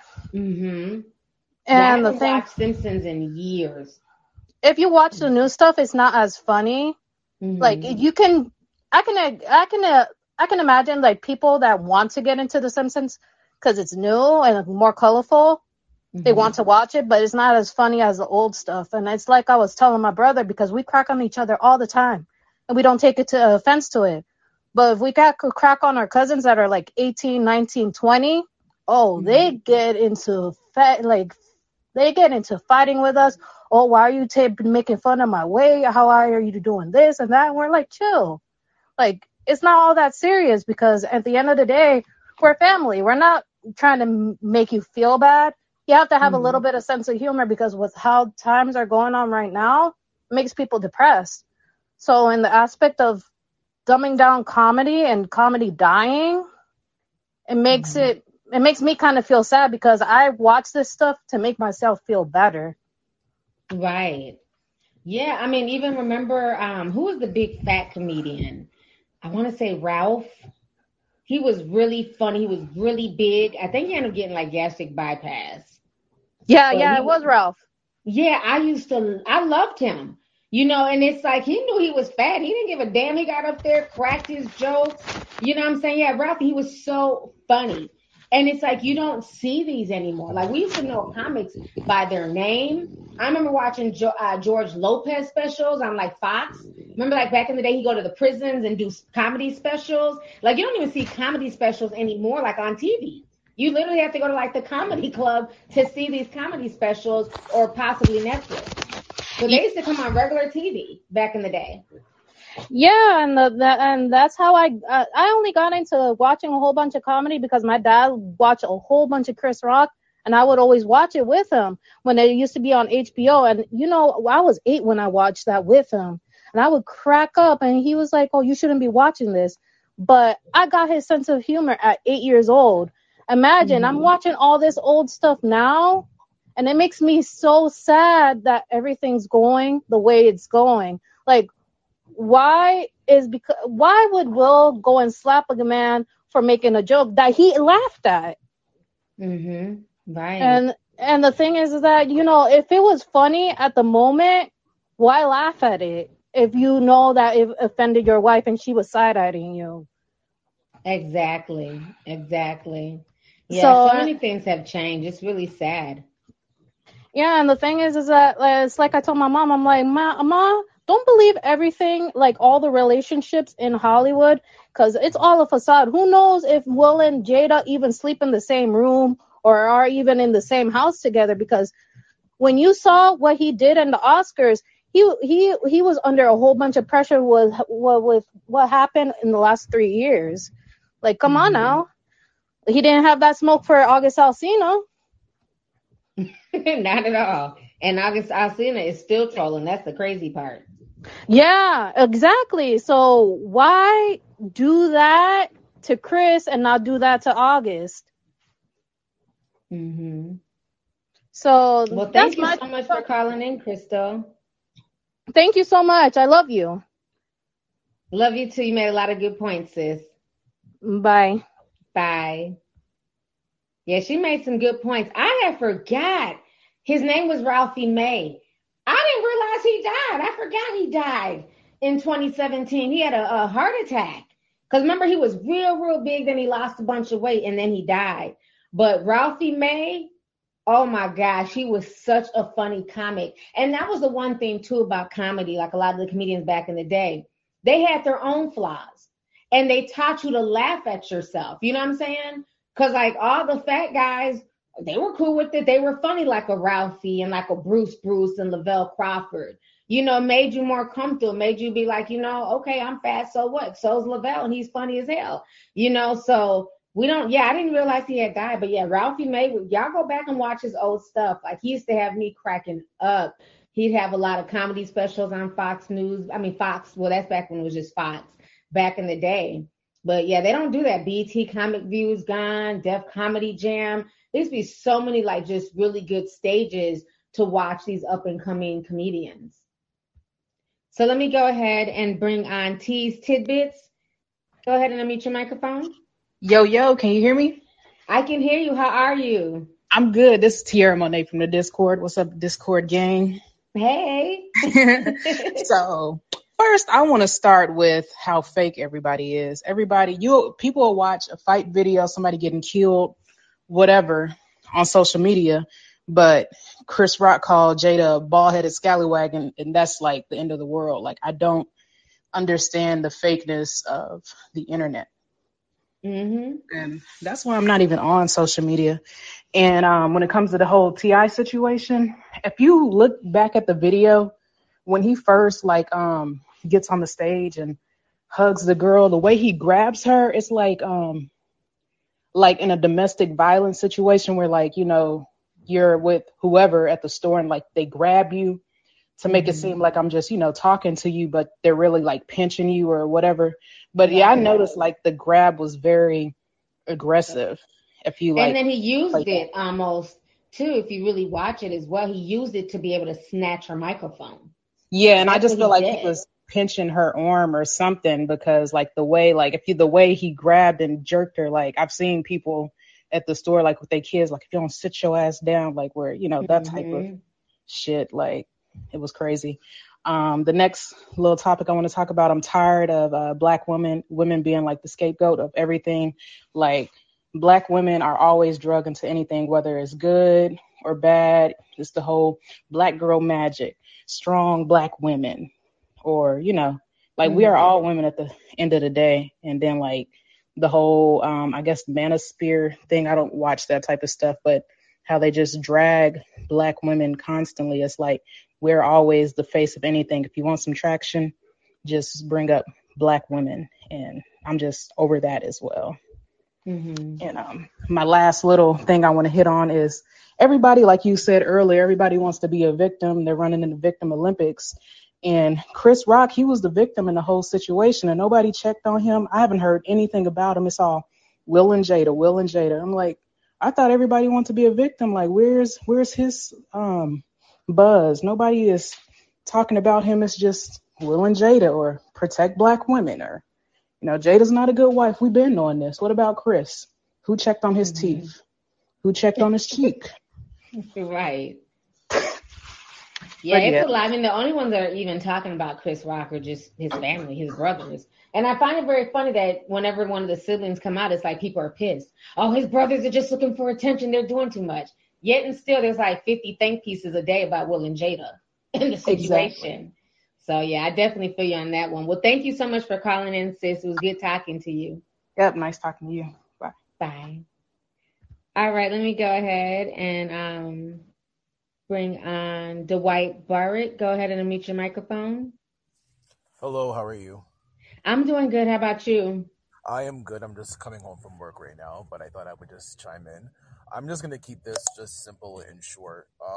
First of all, we live in a world with too many sensitive Sallys, too many protesting Pauls, too many in your feeling Franks, and too many you hurt me so Yolandas. Like, we are in a world right now where you, like, literally, it's like, you can't say nothing with, you know, without anyone going, you hurt me and you're mean and why did you do this? Like, it's ridiculous. It's like a lot of people are just way oversensitive for no reason whatsoever. I think of back in the days, like when we used to watch shows like, okay, A Living Color. You know for a fact that A Living Color could not be like put on now. With the skits that they had, you'd have, Twitter would be in a total rage. Like, people would just be crying left, right, and center. Oh, he made fun of this. He made fun of that. Look what they did. He's fat shaming. Remember Paula Abdul? Oh, yeah. He's gay. Oh, how can you do that? Oh, like, please. Like, it's just, we're so,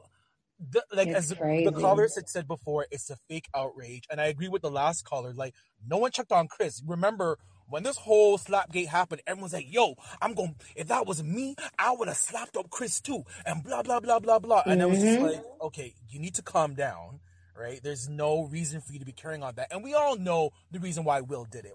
Will has a lot of issues. It was built up. We as tea sippers knew that. Everyone else just failed to realize that, next case type of thing. But right. we just live in a very, very sensitive world. I mean, even at work, like if you notice, even at work now, you can't make certain jokes. You can't see certain things because people are quick to say, oh, you're this, you're that. You get reported to HR.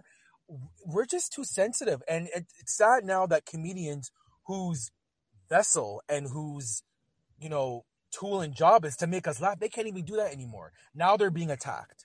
So it's like, I don't know what to, especially with the way how the world is right now, we need a laugh. So I don't know.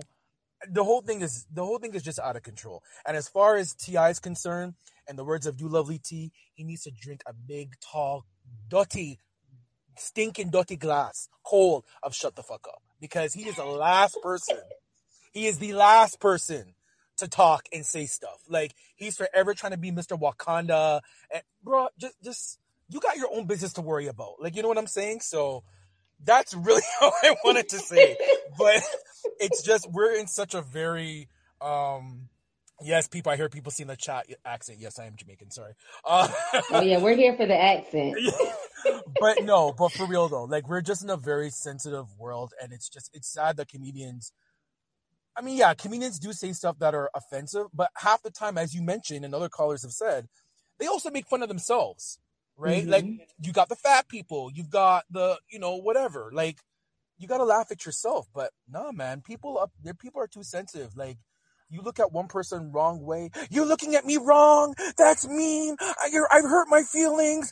Get away. Like, just have a Snickers. Just chill. Because you're not you when you're hungry. You know what I'm saying? Like, it's just, I don't know. As I said, I'm an old school cat. Like, when I grew up, like, I'm a 80s and 90s type of person. Like I said, like, back then we had Martin and Living Color and all those type of shows. And I'm telling you, if they were to host those shows now, they'd be canceled after like the first 30 minutes. Yeah. Even Mad TV. There's no place for Mad TV.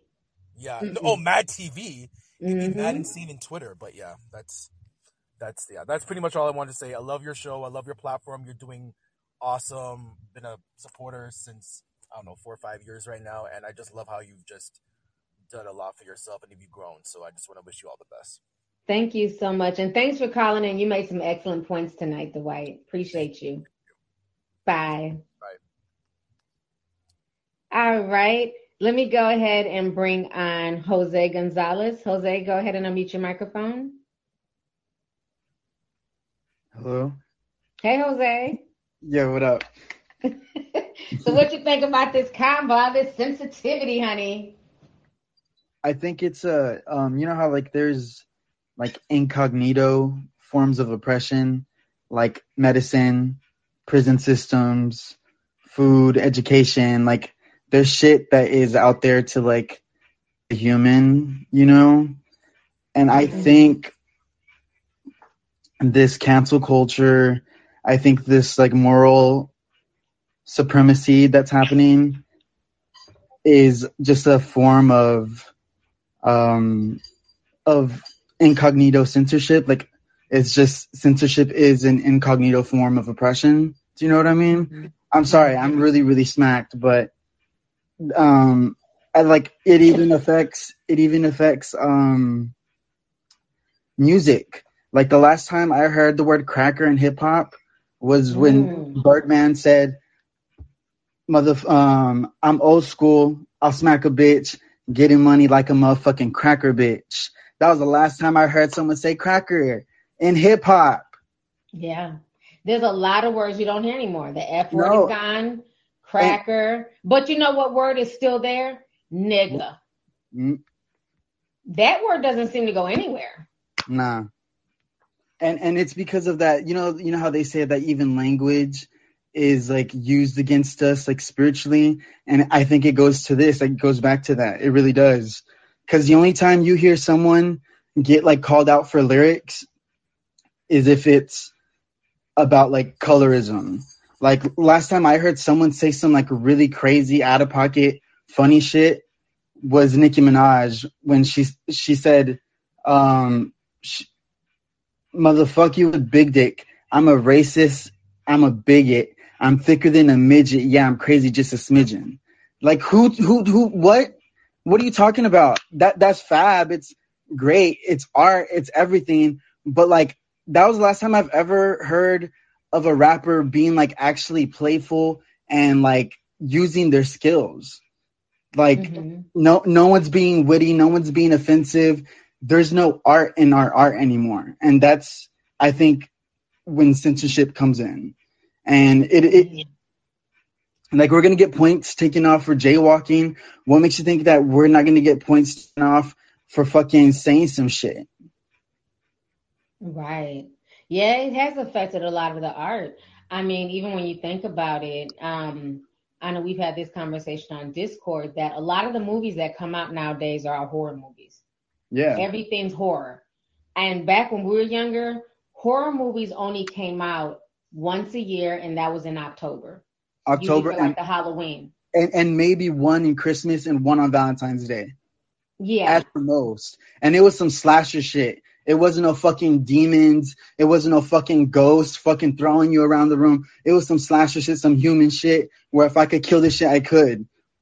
But they're normalizing this spiritual attack on us where that it's happening every single day, 24/7, and we're not realizing it.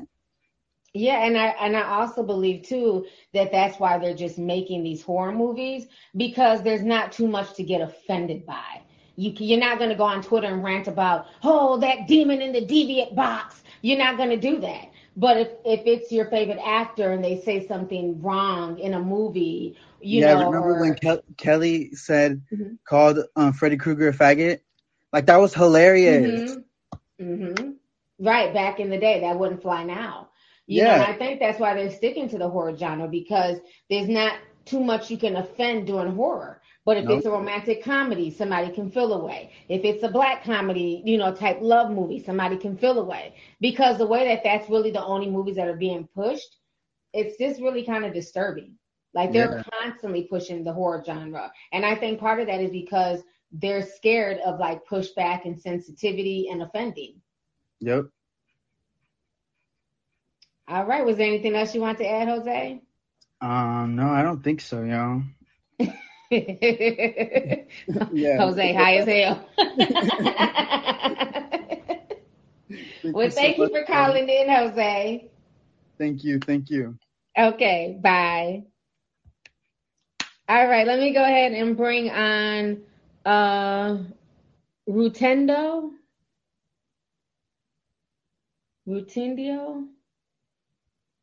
Okay, maybe they're not ready. Grace, go ahead and unmute your microphone. Hi, guys. Hello. Listen, I'm following half the people that just spoke. You have no idea. Holy Ghost, activate. Holy Spirit, activate. Because seriously, none of y'all are crazy. Not one of y'all are crazy. Don't listen to the naysayers, okay? Listen, I'm just going to like be short and sweet, but you're not crazy. First off, I'm going to start off with, like, you know, you guys aren't nuts about the co-opting movements, right? Like, movements start for a reason, right? They're people that need help, right? That's nothing wrong. But there are people who take advantage of them, right? And change it for another purpose, right? So, for example, MS-13.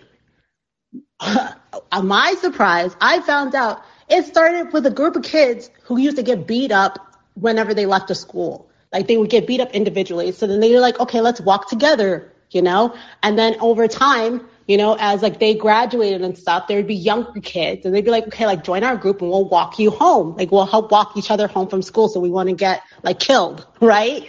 Like, it's singled out, right? Well, guess what? Somewhere along the lines, like they didn't initiate. They invited a friend, someone they didn't really know who had other motives and then turned it into the monstrous disaster that it is now. Like, it started with good intentions. It started with people helping each other, people trying to be friends for each other, people trying to take care of each other. Do you get my drift? Mm-hmm. So right. I don't see anything wrong with gatekeeping, you know, within sense, right? Like, no, that, you know, that's not crazy. That's not crazy. Okay. Also, years ago, when MIA came out with that Born Free video, I don't know if you remember that. That was a weird video where, like, all those redheads were getting killed in a field or something. Anyway, she got canceled for that. But, like, I remember, like, right after that, she had an interview, and she literally said, the internet changed hands, and nobody even knows it yet. And I was like, what does that even mean? Like, what does she mean by that, right? And around that time, like, it was, like, free. Like, you know, you had, like, Lovely T. You had other people who just spoke their mind, spoke the truth, and it was cool and popping, right? Like, you could build your own audience, right? You could actually get monetized, right? Mm-hmm. Now look at today, right? Where you got your state, I call them state sanctioned people, right? Like, the people who, like, say whatever everybody wants them to say, you know, all of a sudden they're replacing the people who actually put in the work, the people with the talent, the people with the audience, the people with the fans, the authentic people. That's not an accident, guys. That's not an accident, okay? You're not crazy, okay? Also, this whole thing, you know, what you guys are talking about, the censorship, it's puritanical. Usually when we think of Puritans, we think of, like, Christians or something like that. But, like, look at it from the other aspect. It really is passing moral judgment on someone you're either jealous of, or you do the same stuff in secret and you judge them publicly. Right? Like, it's the same thing. And, like, a good example of that, if you guys ever want to watch a movie, it's going to make you angry, though. Watch The Crucible. Do you guys remember that movie with Winona Ryder? I low-key remember The Crucible. Is that with the witches or something? Yes. Witch? Okay. Yes, because that's what really happened, guys.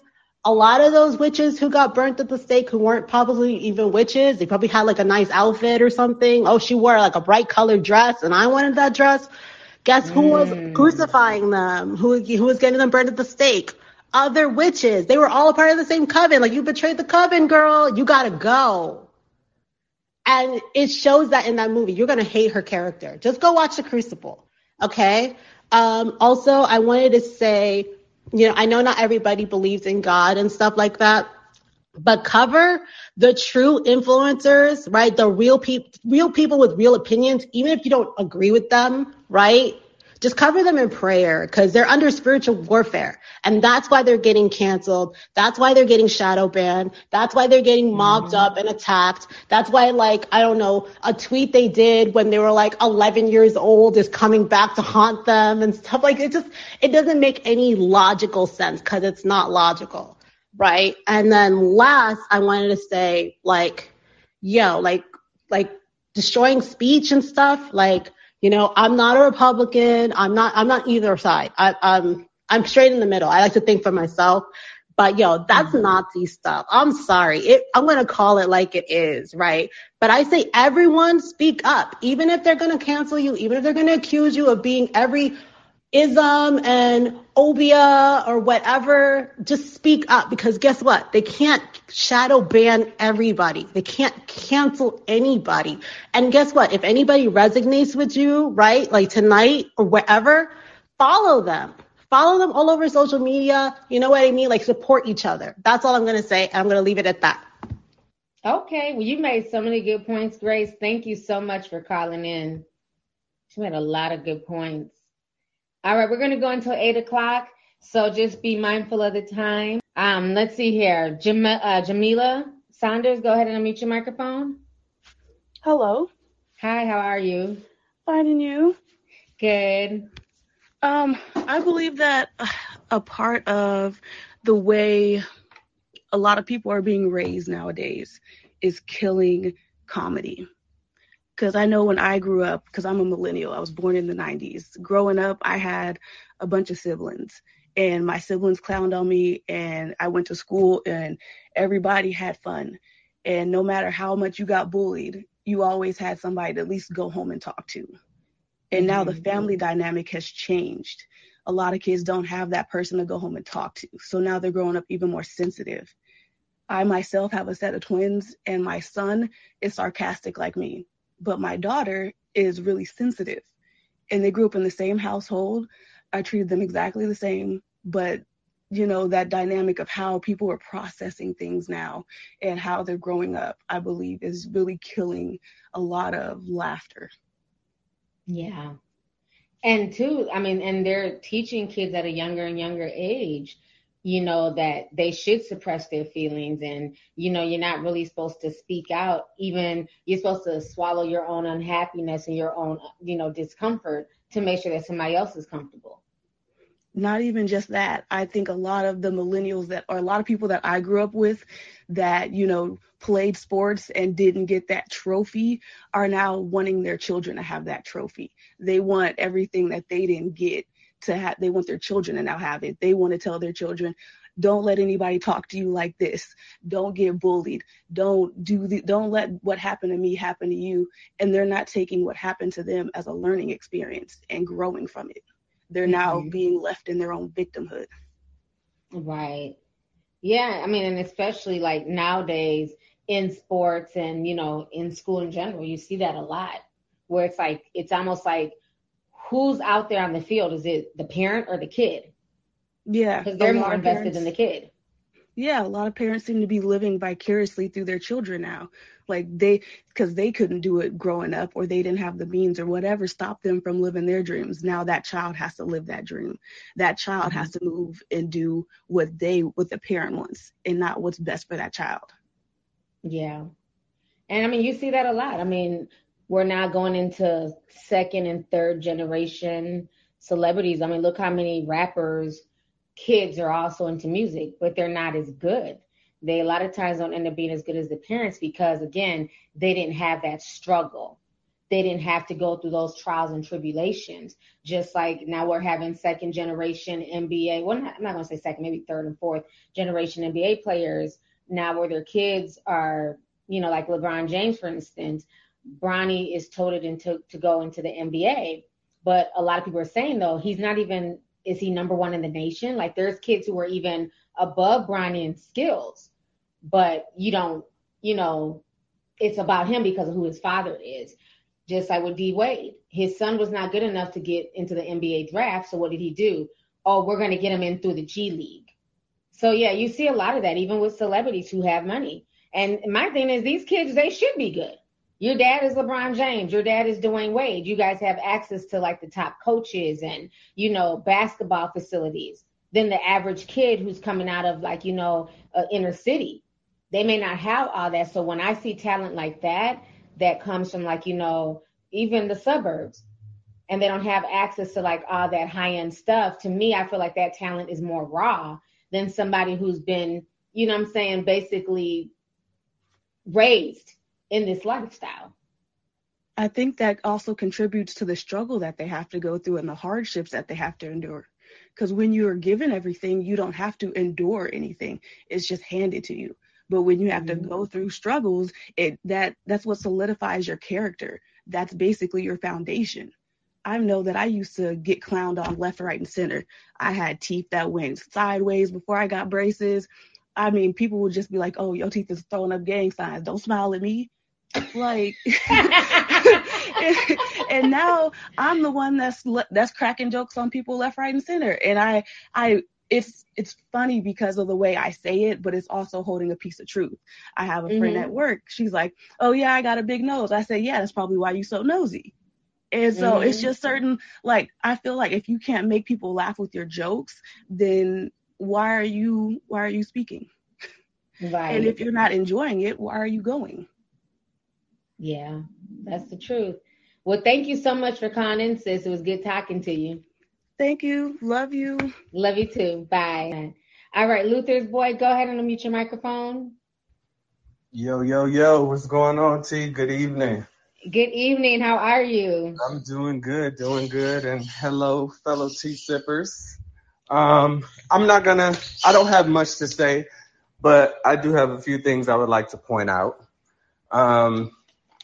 Piggybacking off of you and Jose's conversation, it's so crazy. I really think I agree. Like, as far as like, you know, them trying to add the censorship into what's going on, because if you think about that most recent Halloween movie, wasn't it that whole censorship because what he was attacking a gay couple, and then that created this whole trend about, you know, that, and it was just like, I mean, again, I represent my life as a gay man, so I don't really see what the big deal about it was, but people are so sensitive these days, you know. Mm-hmm. And I think that that's a result of social media. I think social media is the blame, you know, for the increase in sensitivity. I mean, statistics even show that cyberbullying is one of the number one reasons for suicide in youth and some adults ever since this has happened. You know, I don't think that we were ever intended to be judged and commented by thousands and thousands of people around the world, you know, and it has taken a toll on the mental state of our youth and even adults today.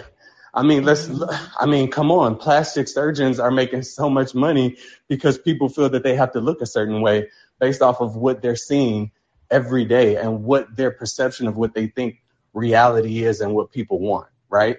Right. And think about it too, like I had said earlier, that, you know, we're living in a world now where everybody's offended by everything, but they're ashamed of nothing. Now, do you feel like growing up, you know, shaming, like people make it seem like shaming is such a bad thing. It's a very taboo word on social media. You're shaming me. You're fat shaming, gay shaming, black woman shaming. But when we were growing up, shaming was also used as checks and balances. Right. Because think about it. If you were shamed for something, right, you corrected the behavior. Exactly. How do you know to correct if you're not being shamed? And I'm not saying shame where you should just be called everything but a child of God and, you know, thrown to the gutter. But, you know, sometimes people have to check you. Like, no, your behavior is not cool. That's not acceptable. But it's like you can't even do that now because it's called shaming. It's like, no, it's called correction. Exactly. I mean, that goes back to back in the day when your neighbors was able to whoop the kids in the neighborhood, mm-hmm. because it was kind of like, you know, a small village. You know what I'm saying? And like, we're looking out for each other for the betterment of our neighbors and of the kids. And we know at the end of the day, it's to help you become a better person. But now kids talking back to their parents, you know what I'm saying? Like, it's so many situations I've seen where I'll probably be dead and gone if I ever came at my mom, even thought to come at her some type of way, you know? Mm-hmm. But staying on topic, when I saw that video that you posted with T.I. and this young lady, and when he was walking up on stage, I got anxiety. I'm like, wait a minute.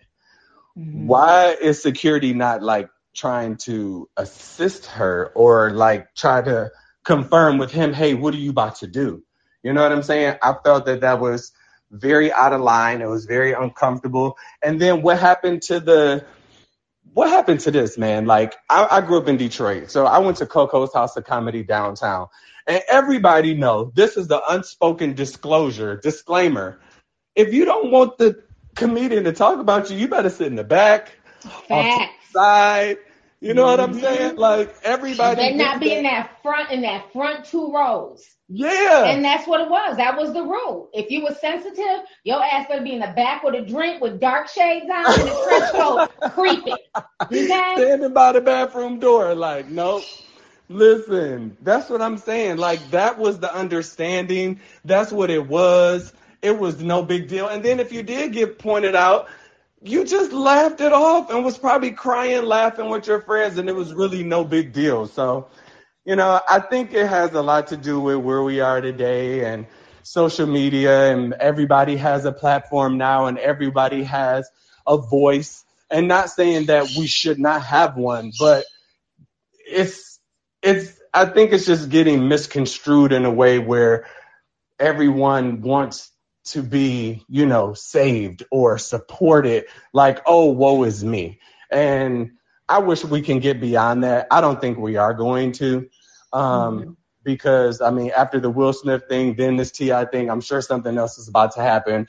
And like somebody else already stated, as far as our amendment right for the freedom of speech, I could possibly see that being affected too, you know, unfortunately. But yeah, that's pretty much all I had to say. And thank you again for sharing your platform, you know, for us to, you know, speak and give our opinions on popular topics. Definitely. And thank you so much for calling in, Luther's Boys. Good talking to you. You're welcome, sweetheart. Take care, everybody. Bye. Bye. All right. I got two more calls because they were saying some really good things in the chat. So I want to bring them on. Tracy, go ahead and unmute your microphone.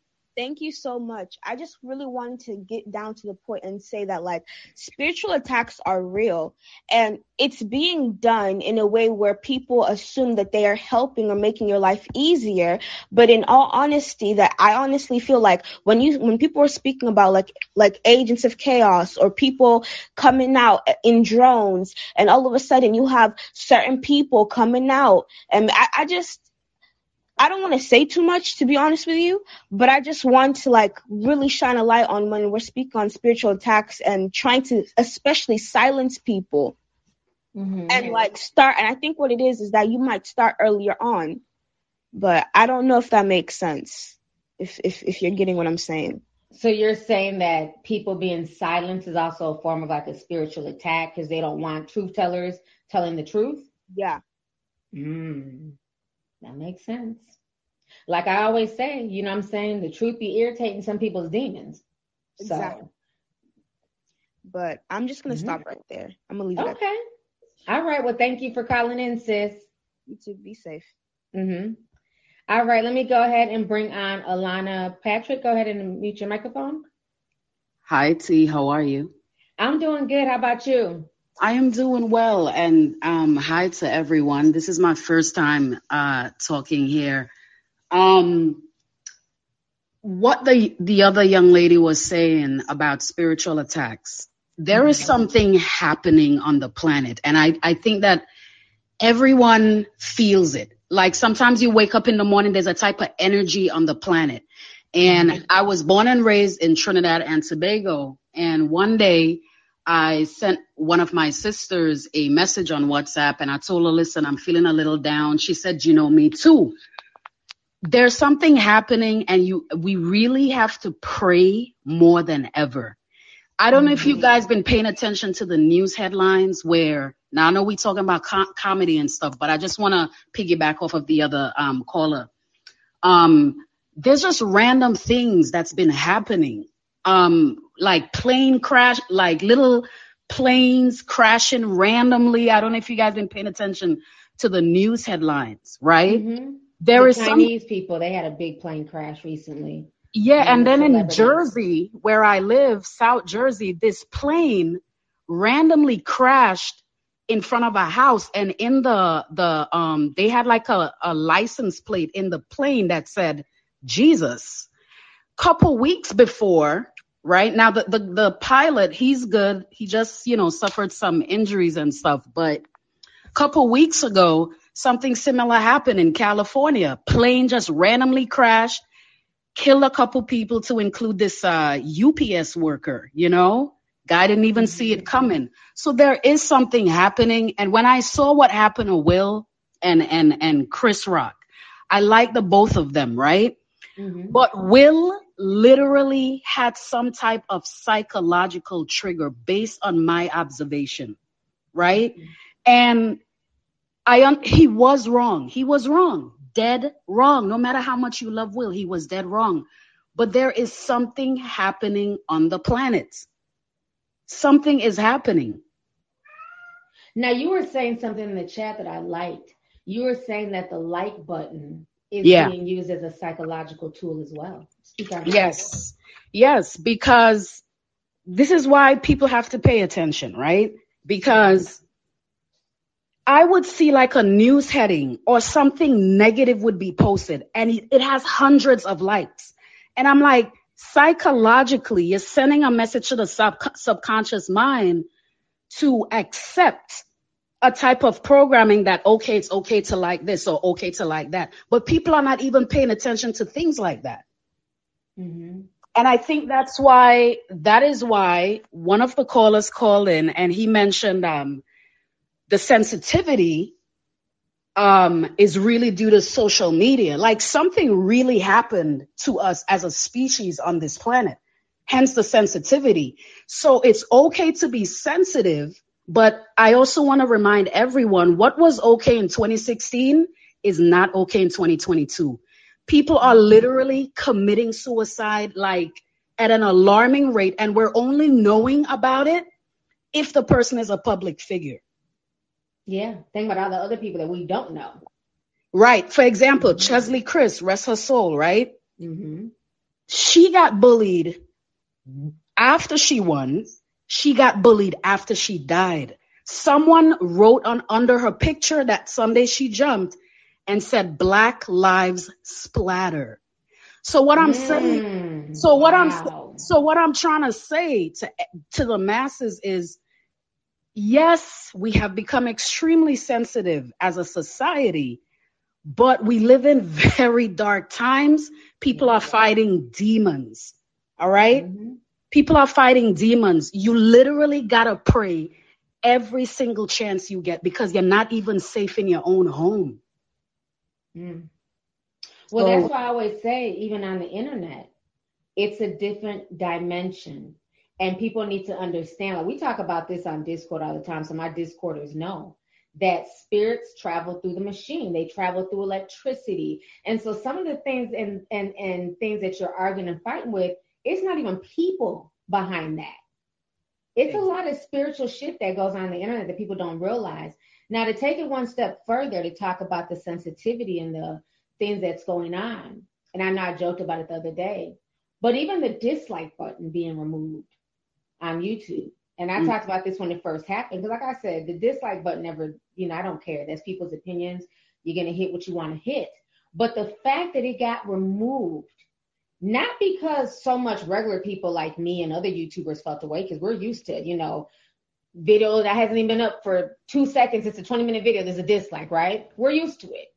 Yeah. They removed the dislike button once Joe Biden and the White House started getting affected. Yes. Because anytime they would go live, there'd be more dislikes within like the first 10 minutes, right? Yeah. He's maybe 2 minutes into his speech. So by the time everything's over, there'd be so many more dislikes than likes. So when they decided to get rid of the dislike button, not because of regular folks, but because of the politicians, yes, you have to see how deep that rabbit hole goes. Because now you're saying that whatever they say, whatever they decide to do is right. And you have no choice but to what? Like it. That's what that's telling me. Yeah. And I I don't know if anybody heard about this fox up, like the fox bit this congressman. I don't know if you guys heard about it. Little things like this, just a random fox came out of the woods, Capitol Hill, and bit multiple people, to include a congressman. And the reason why I'm bringing it up is because it's another part of what's happening on the planet. And my grandmother in Tobago, she taught me certain things, so I pay attention to signs and stuff. Randomly, why would a fox? This happened like 3 days ago. I just pulled it up. It says Capitol Hill fox tests positive for rabies after being euthanized. He bit 9 people. It was just so random. That's why I'm saying, like, something is happening on the planet. Something is going on. It's too random. A rabid fox just came out of nowhere and bit. They said it bit at least 9 people, including a congressman on Capitol Hill. And they all tested I think the fox tested positive for rabies on Wednesday. Yep. That's and the number, and again, the number 9 with its vibration and the energy that it carries. That's why I don't care what nobody says. Kobe Bean Bryant, there was something behind his death. I understand helicopter accidents and whatever happens, but pay attention to all the numbers. Don't want to go off subject here, but I just want to remind everybody, we really got to pray. There's something going on. It's a huge, huge spiritual warfare. And I feel like the veil between the physical and spiritual world has been, it's like it became extremely thin. There's just a lot of things happening. And if you're spiritual, matter of fact, even if you're not spiritual, you can feel it. You can sense there's a type of vibration on the earth, which is why everybody is so at edge. And I truly believe the creator, he is using public figures to speak to them, even if it's a slap like what Will Smith did. It was not good. Will really messed up with that. But I'm saying there are signs or lessons. There's a reason certain things has been happening. Almost every day every night we go to bed, we wake up, it's some weird far out of the world crap. Like something is definitely happening on planet Earth. And I really encourage everyone to pray. Well, on that note, amen. And thank you so much. You know, I just saw some of the comments you're writing in the chat, so I want to bring you up here. So, I mean, just thank you for just all of your positive energy and just bringing things up because, yeah, we're definitely fighting a spiritual battle. And, you know, that whole Will Smith thing goes very deep. Yes. It's very esoterical. Deep. Yes. Yeah, it's very deep. Even in olden, like Babylon, there's a slapping ritual. People don't know that. I haven't even gotten there. That's too deep for some people. It was a ritual, and there are calendars dedicated to performing certain rituals at a certain time. If you guys notice, certain things happen within a week or so of the Grammys. It never fails. If it's not the night of the Grammys, if it's not the night before the Grammys, it's within that week. There's something happening. Right. And T, thank you for inviting me to talk. I'm a little nervous. Delta, you got a lot of diamonds. People are agreeing with you. You got like 115 diamonds. So no, just thank you for just coming in and tuning into the show and coming up here and just speaking your truth. That's what it's about. And I really appreciate you calling in, sis. Thank you so much, T. And I truly love you and I appreciate your integrity. Thank you. Love you too. You have a good evening. You too. Bye.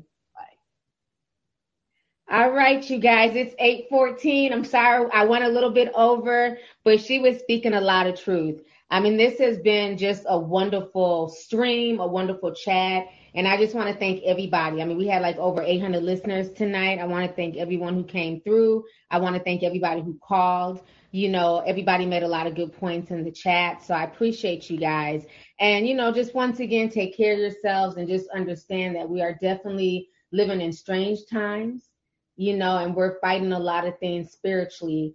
And, you know, just to understand that not only tighten up your discernment, but also let go of some of that sensitivity, because some of that sensitivity is really narcissism. And that's never a good thing. You know, it's narcissism wrapped up in sensitivity. And once you kind of get over yourself, you can laugh at yourself. And there's nothing wrong with that. So on that note, you guys, thank you guys once again so much. And I'll talk to you guys later. Have a good evening. Bye. Thank you for listening to today's show. Make sure you join us again soon. For all the latest tea, make sure you follow me on my social media pages. Just put in LOVELYTI on Twitter, Instagram, Facebook, and YouTube.